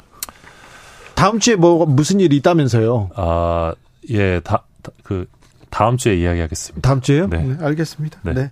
그런데요, 그 보도가 저는 계속 걸려요. 좀 알려주세요. 아사히 신문에서, 일본 아사히 신문에서 한국 쪽에서 일본에 빨리 그 오염수 방류해달라.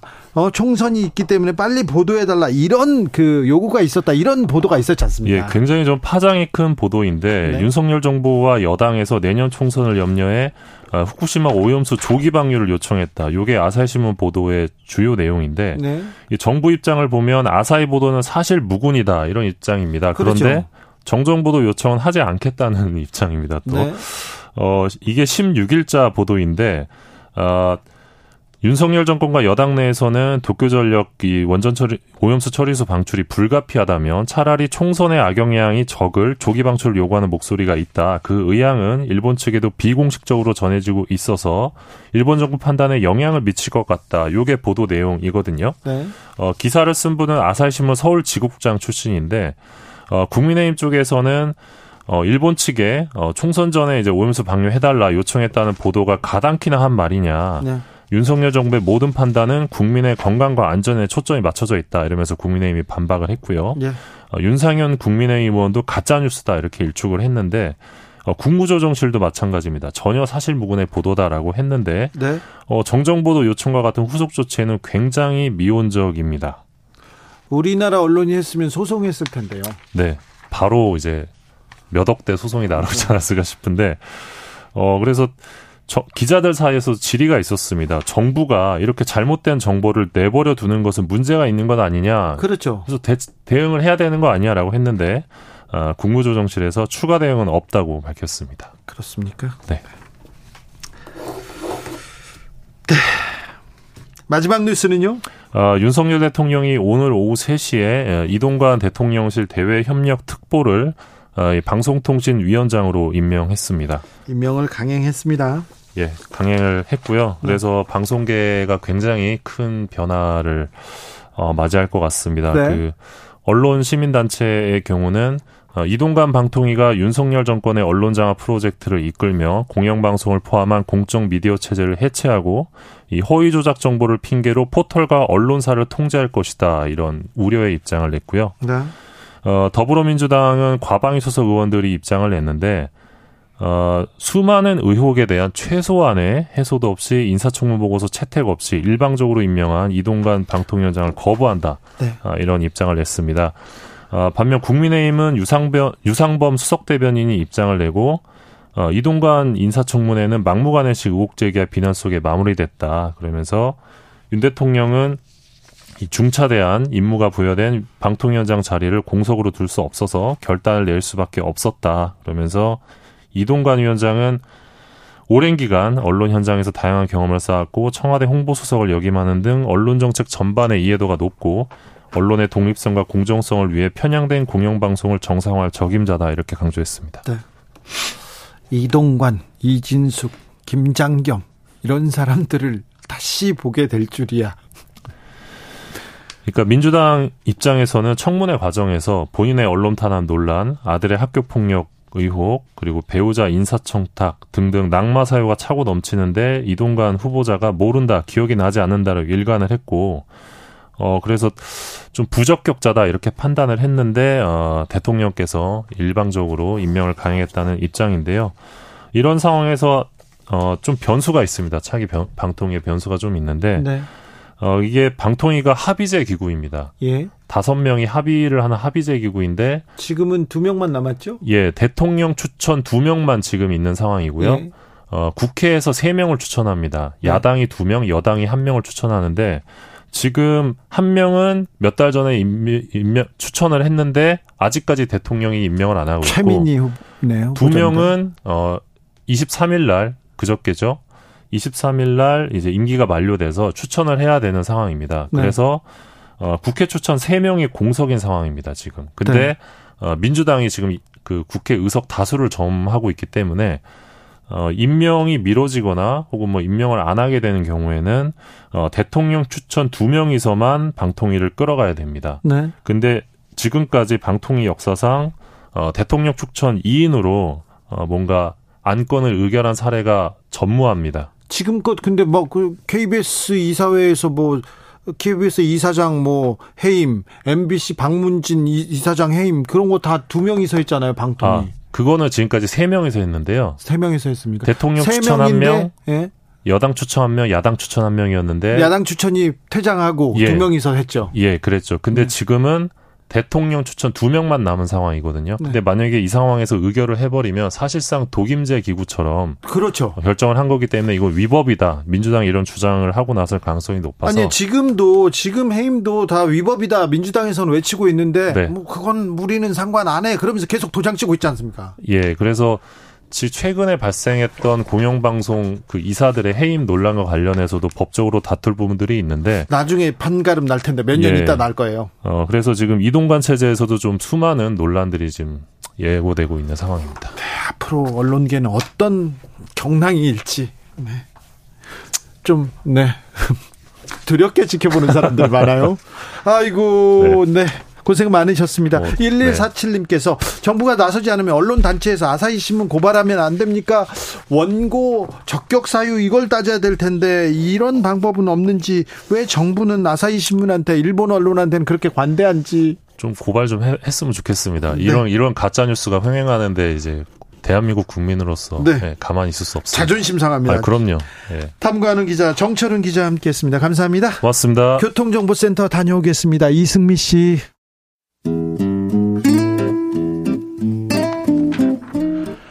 현실의 불이 꺼지고 영화의 막이 오릅니다. 영화보다 더 영화 같은 현실 시작합니다. 라이너의 시사회. 영화 전문 유튜버 라이너 어서 오세요. 예, 안녕하세요. 오늘은 어떤 얘기 해볼까요? 예, 요즘 미국에서 재개봉한 네. 박찬욱 감독의 작품 올드보이가 흥행을 하고 있다는 소식입니다. 오 반갑습니다. 올드보이 아 외국 사람들이 너무 좋아해요. 그렇죠. 네. 이게 사실 우리나라에서는 2003년도 개봉을 했지만 미국에서 2005년에 한번 개봉을 했었거든요. 네. 그때는 70만 달러 정도 흥행을 올렸는데 네. 이번에 재개봉하고 나서는 고작 닷새 만에 88만 달러를 올려서 오 더 많이 홍. 어 이거 역주행이네. 네, 그렇습니다. 미국 박스 오피스에서도 12위에 해당하는 네. 그런 기록을 내고 있습니다. 네. 그래서 역시 좋은 작품은 이제 시대가 지나도 네. 그리고 나라 문화, 언어, 인 종을 떠나서 성공할 수 있다, 통할 수 있다 이런 사실을 한 번 더 보여준 것 같아요. 사실 올드보이는요 전 세계에서 한국 영화 한국 영화의 위상을 완전히 바꿔놓은 그런 영화이기도 합니다. 그렇습니다. 정말 맞는 말씀이신데요. 왜냐하면 해외의 많은 영화 팬들이 한국에서 영화를 만든다는 건 알고 있었는데 네. 이 정도로 감각적이고 이 정도로 수준 높은 영화를 만들 수 있구나 하는 거를 알려준 거의 첫 번째 영화가 올드보이였던 것 같아요. 제가 2008년 9년쯤에 그 유럽에서 기자들이 많이 모이는 그런 그 세미나 같은 데 갔어요. 그런데 네네. 조금 안다는 애들이 박찬욱 얘기를 하더라고요. 오. 올드보이를. 그래가지고 네네. 너무 깜짝 놀랐었어요. 네네 그렇습니다. 그래서 아, 이게 뭐지 했습니다. 네, 그리고 또 박찬욱 감독이 최고의 영화 감독으로 불리게 된, 그리고 네. 또 칸의 남자로 불리게 된 그렇죠. 그런 계기를 마련한 것도 바로 이 올드보이라고 네. 할수 있겠습니다. 네. 올드보이에서 낙지 먹는 그 장면을 네. 너무 기괴하다고 그로테스크하다고 얘기를 계속 하더라고요. 그러니까 이게 우리가 볼 때는 그렇게까지 이상한 장면이 아니었는데 우리는 맛있잖아요, 낙지. 네. 그런데 뭐 근데 그 외국에서는 그걸 먹는 장면에 엄청난 의미를 네. 부여하더라고요. 이게 문어 낙지 이게 외국에서는 그 사탄하고 닮 았다 이런 그래서 네네, 안 먹는. 나라도 많거든요. 네, 그래서 특히 뭐 외국에는 이제 크라켄 같은 네. 그런 신화의 동물들도 있어서 네. 어, 그런 것들이 있습니다. 근데 저기 뭐 이태리, 스페인 이런 데는요 문어 낙지 잘 먹습니다. 많이 먹습니다.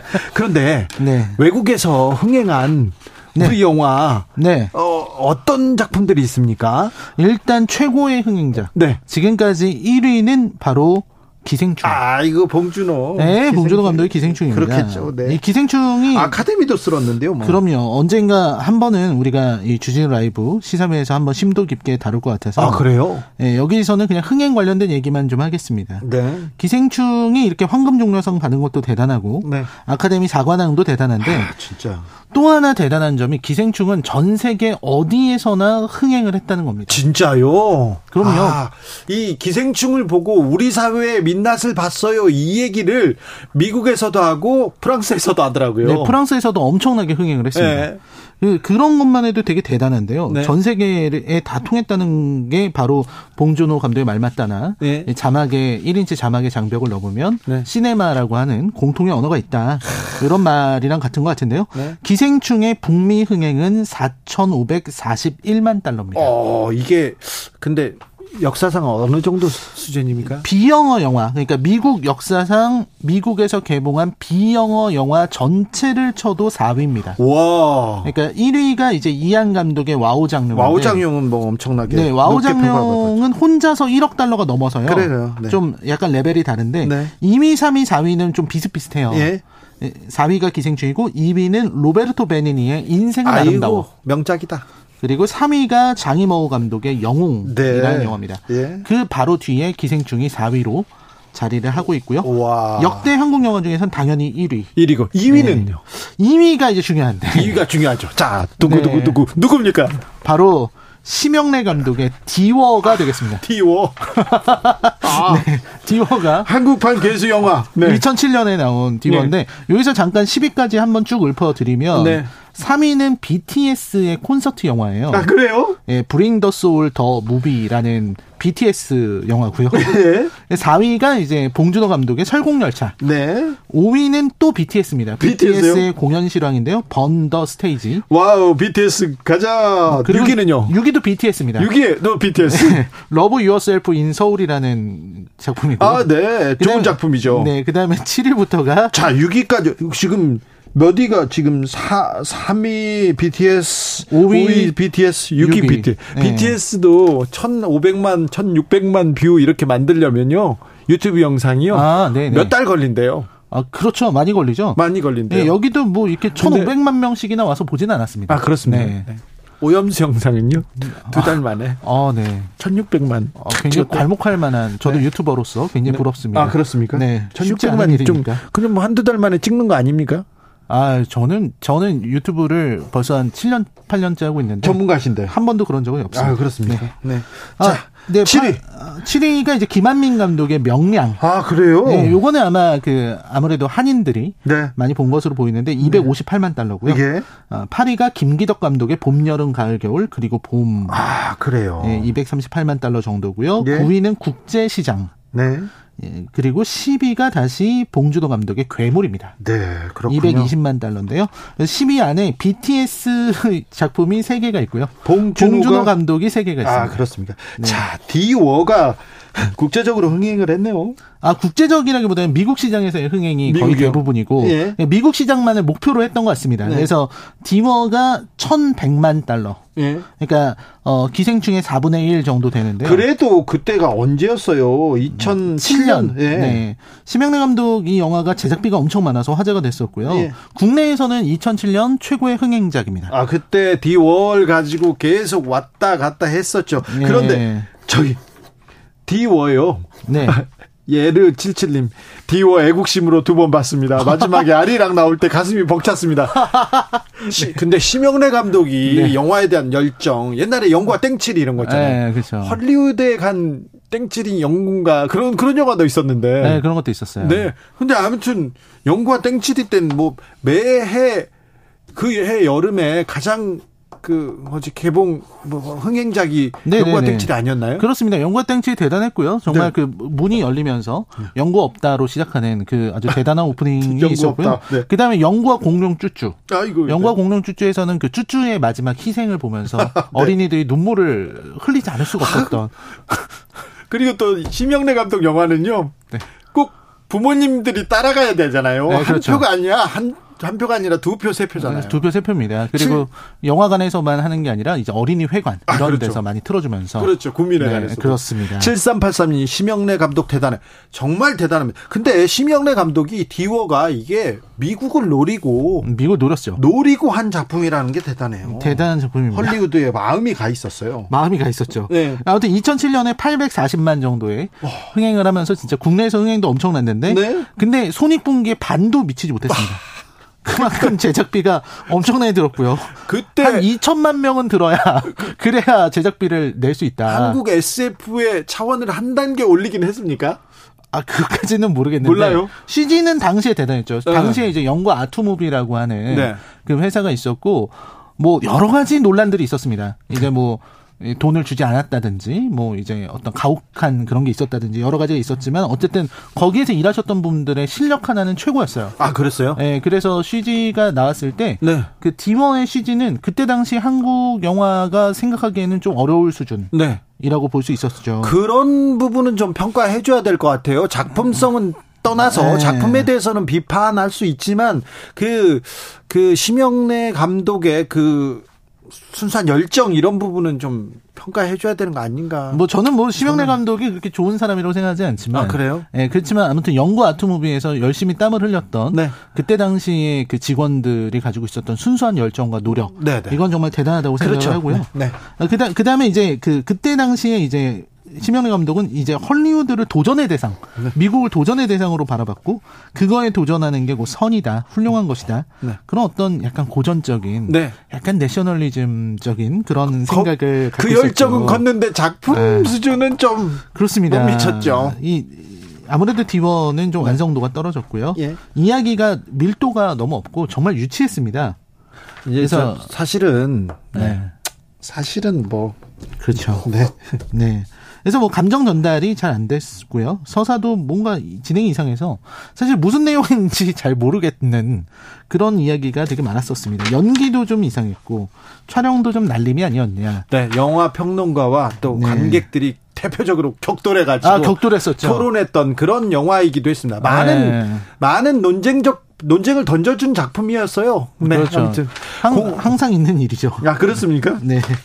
네. 아무튼 아 디오 참 흥행에서는 실패했지만 많은 논쟁을 낳았습니다. 이것도 뭐 이것도 또 또 다른 또 또 다른 성공이라고 볼 수도 있죠. 네, 하지만 뭐 어쨌든 지금 돌아와서 보면 네. 심영래 감독의 도전 자체는 네. 의미가 있다고 볼 수 있겠지만 예. 어쨌든 심영래 감독이 했던 이야기나 주장은 좀 잘 틀렸다는 게 증명이 됐습니다. 네. 백분 토론에서 당시에 심형래 D-War 어떻게 볼 것인가 이런 얘기 네. 나왔고 네. 진중권 씨가 이 문제로 엄청 호되게 막 비판하는 거 봤는데. 네네네. 네. 그때 그 유명한 데우스 엑스 마키나라는 발언이 대중적으로 유명해졌었죠. 아, 그래요? 네.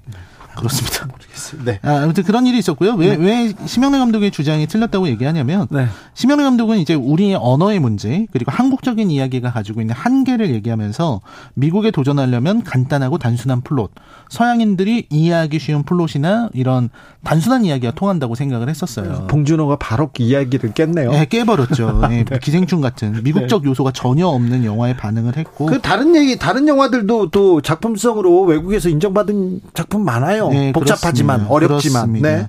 그래서 결국 중요한 건 영화의 완성도, 네. 그 너머에 있는 시네마의 힘인데 그 힘을 믿지 못하고 그저 CG만으로 뭔가 해보려고 했었던 네. 심영래 감독은 실패를 했습니다. 질문이 있습니다. 네, 홍상수 감독 영화는 굉장히 외국에서 호평받잖아요. 네, 그렇죠. 왜 그래요?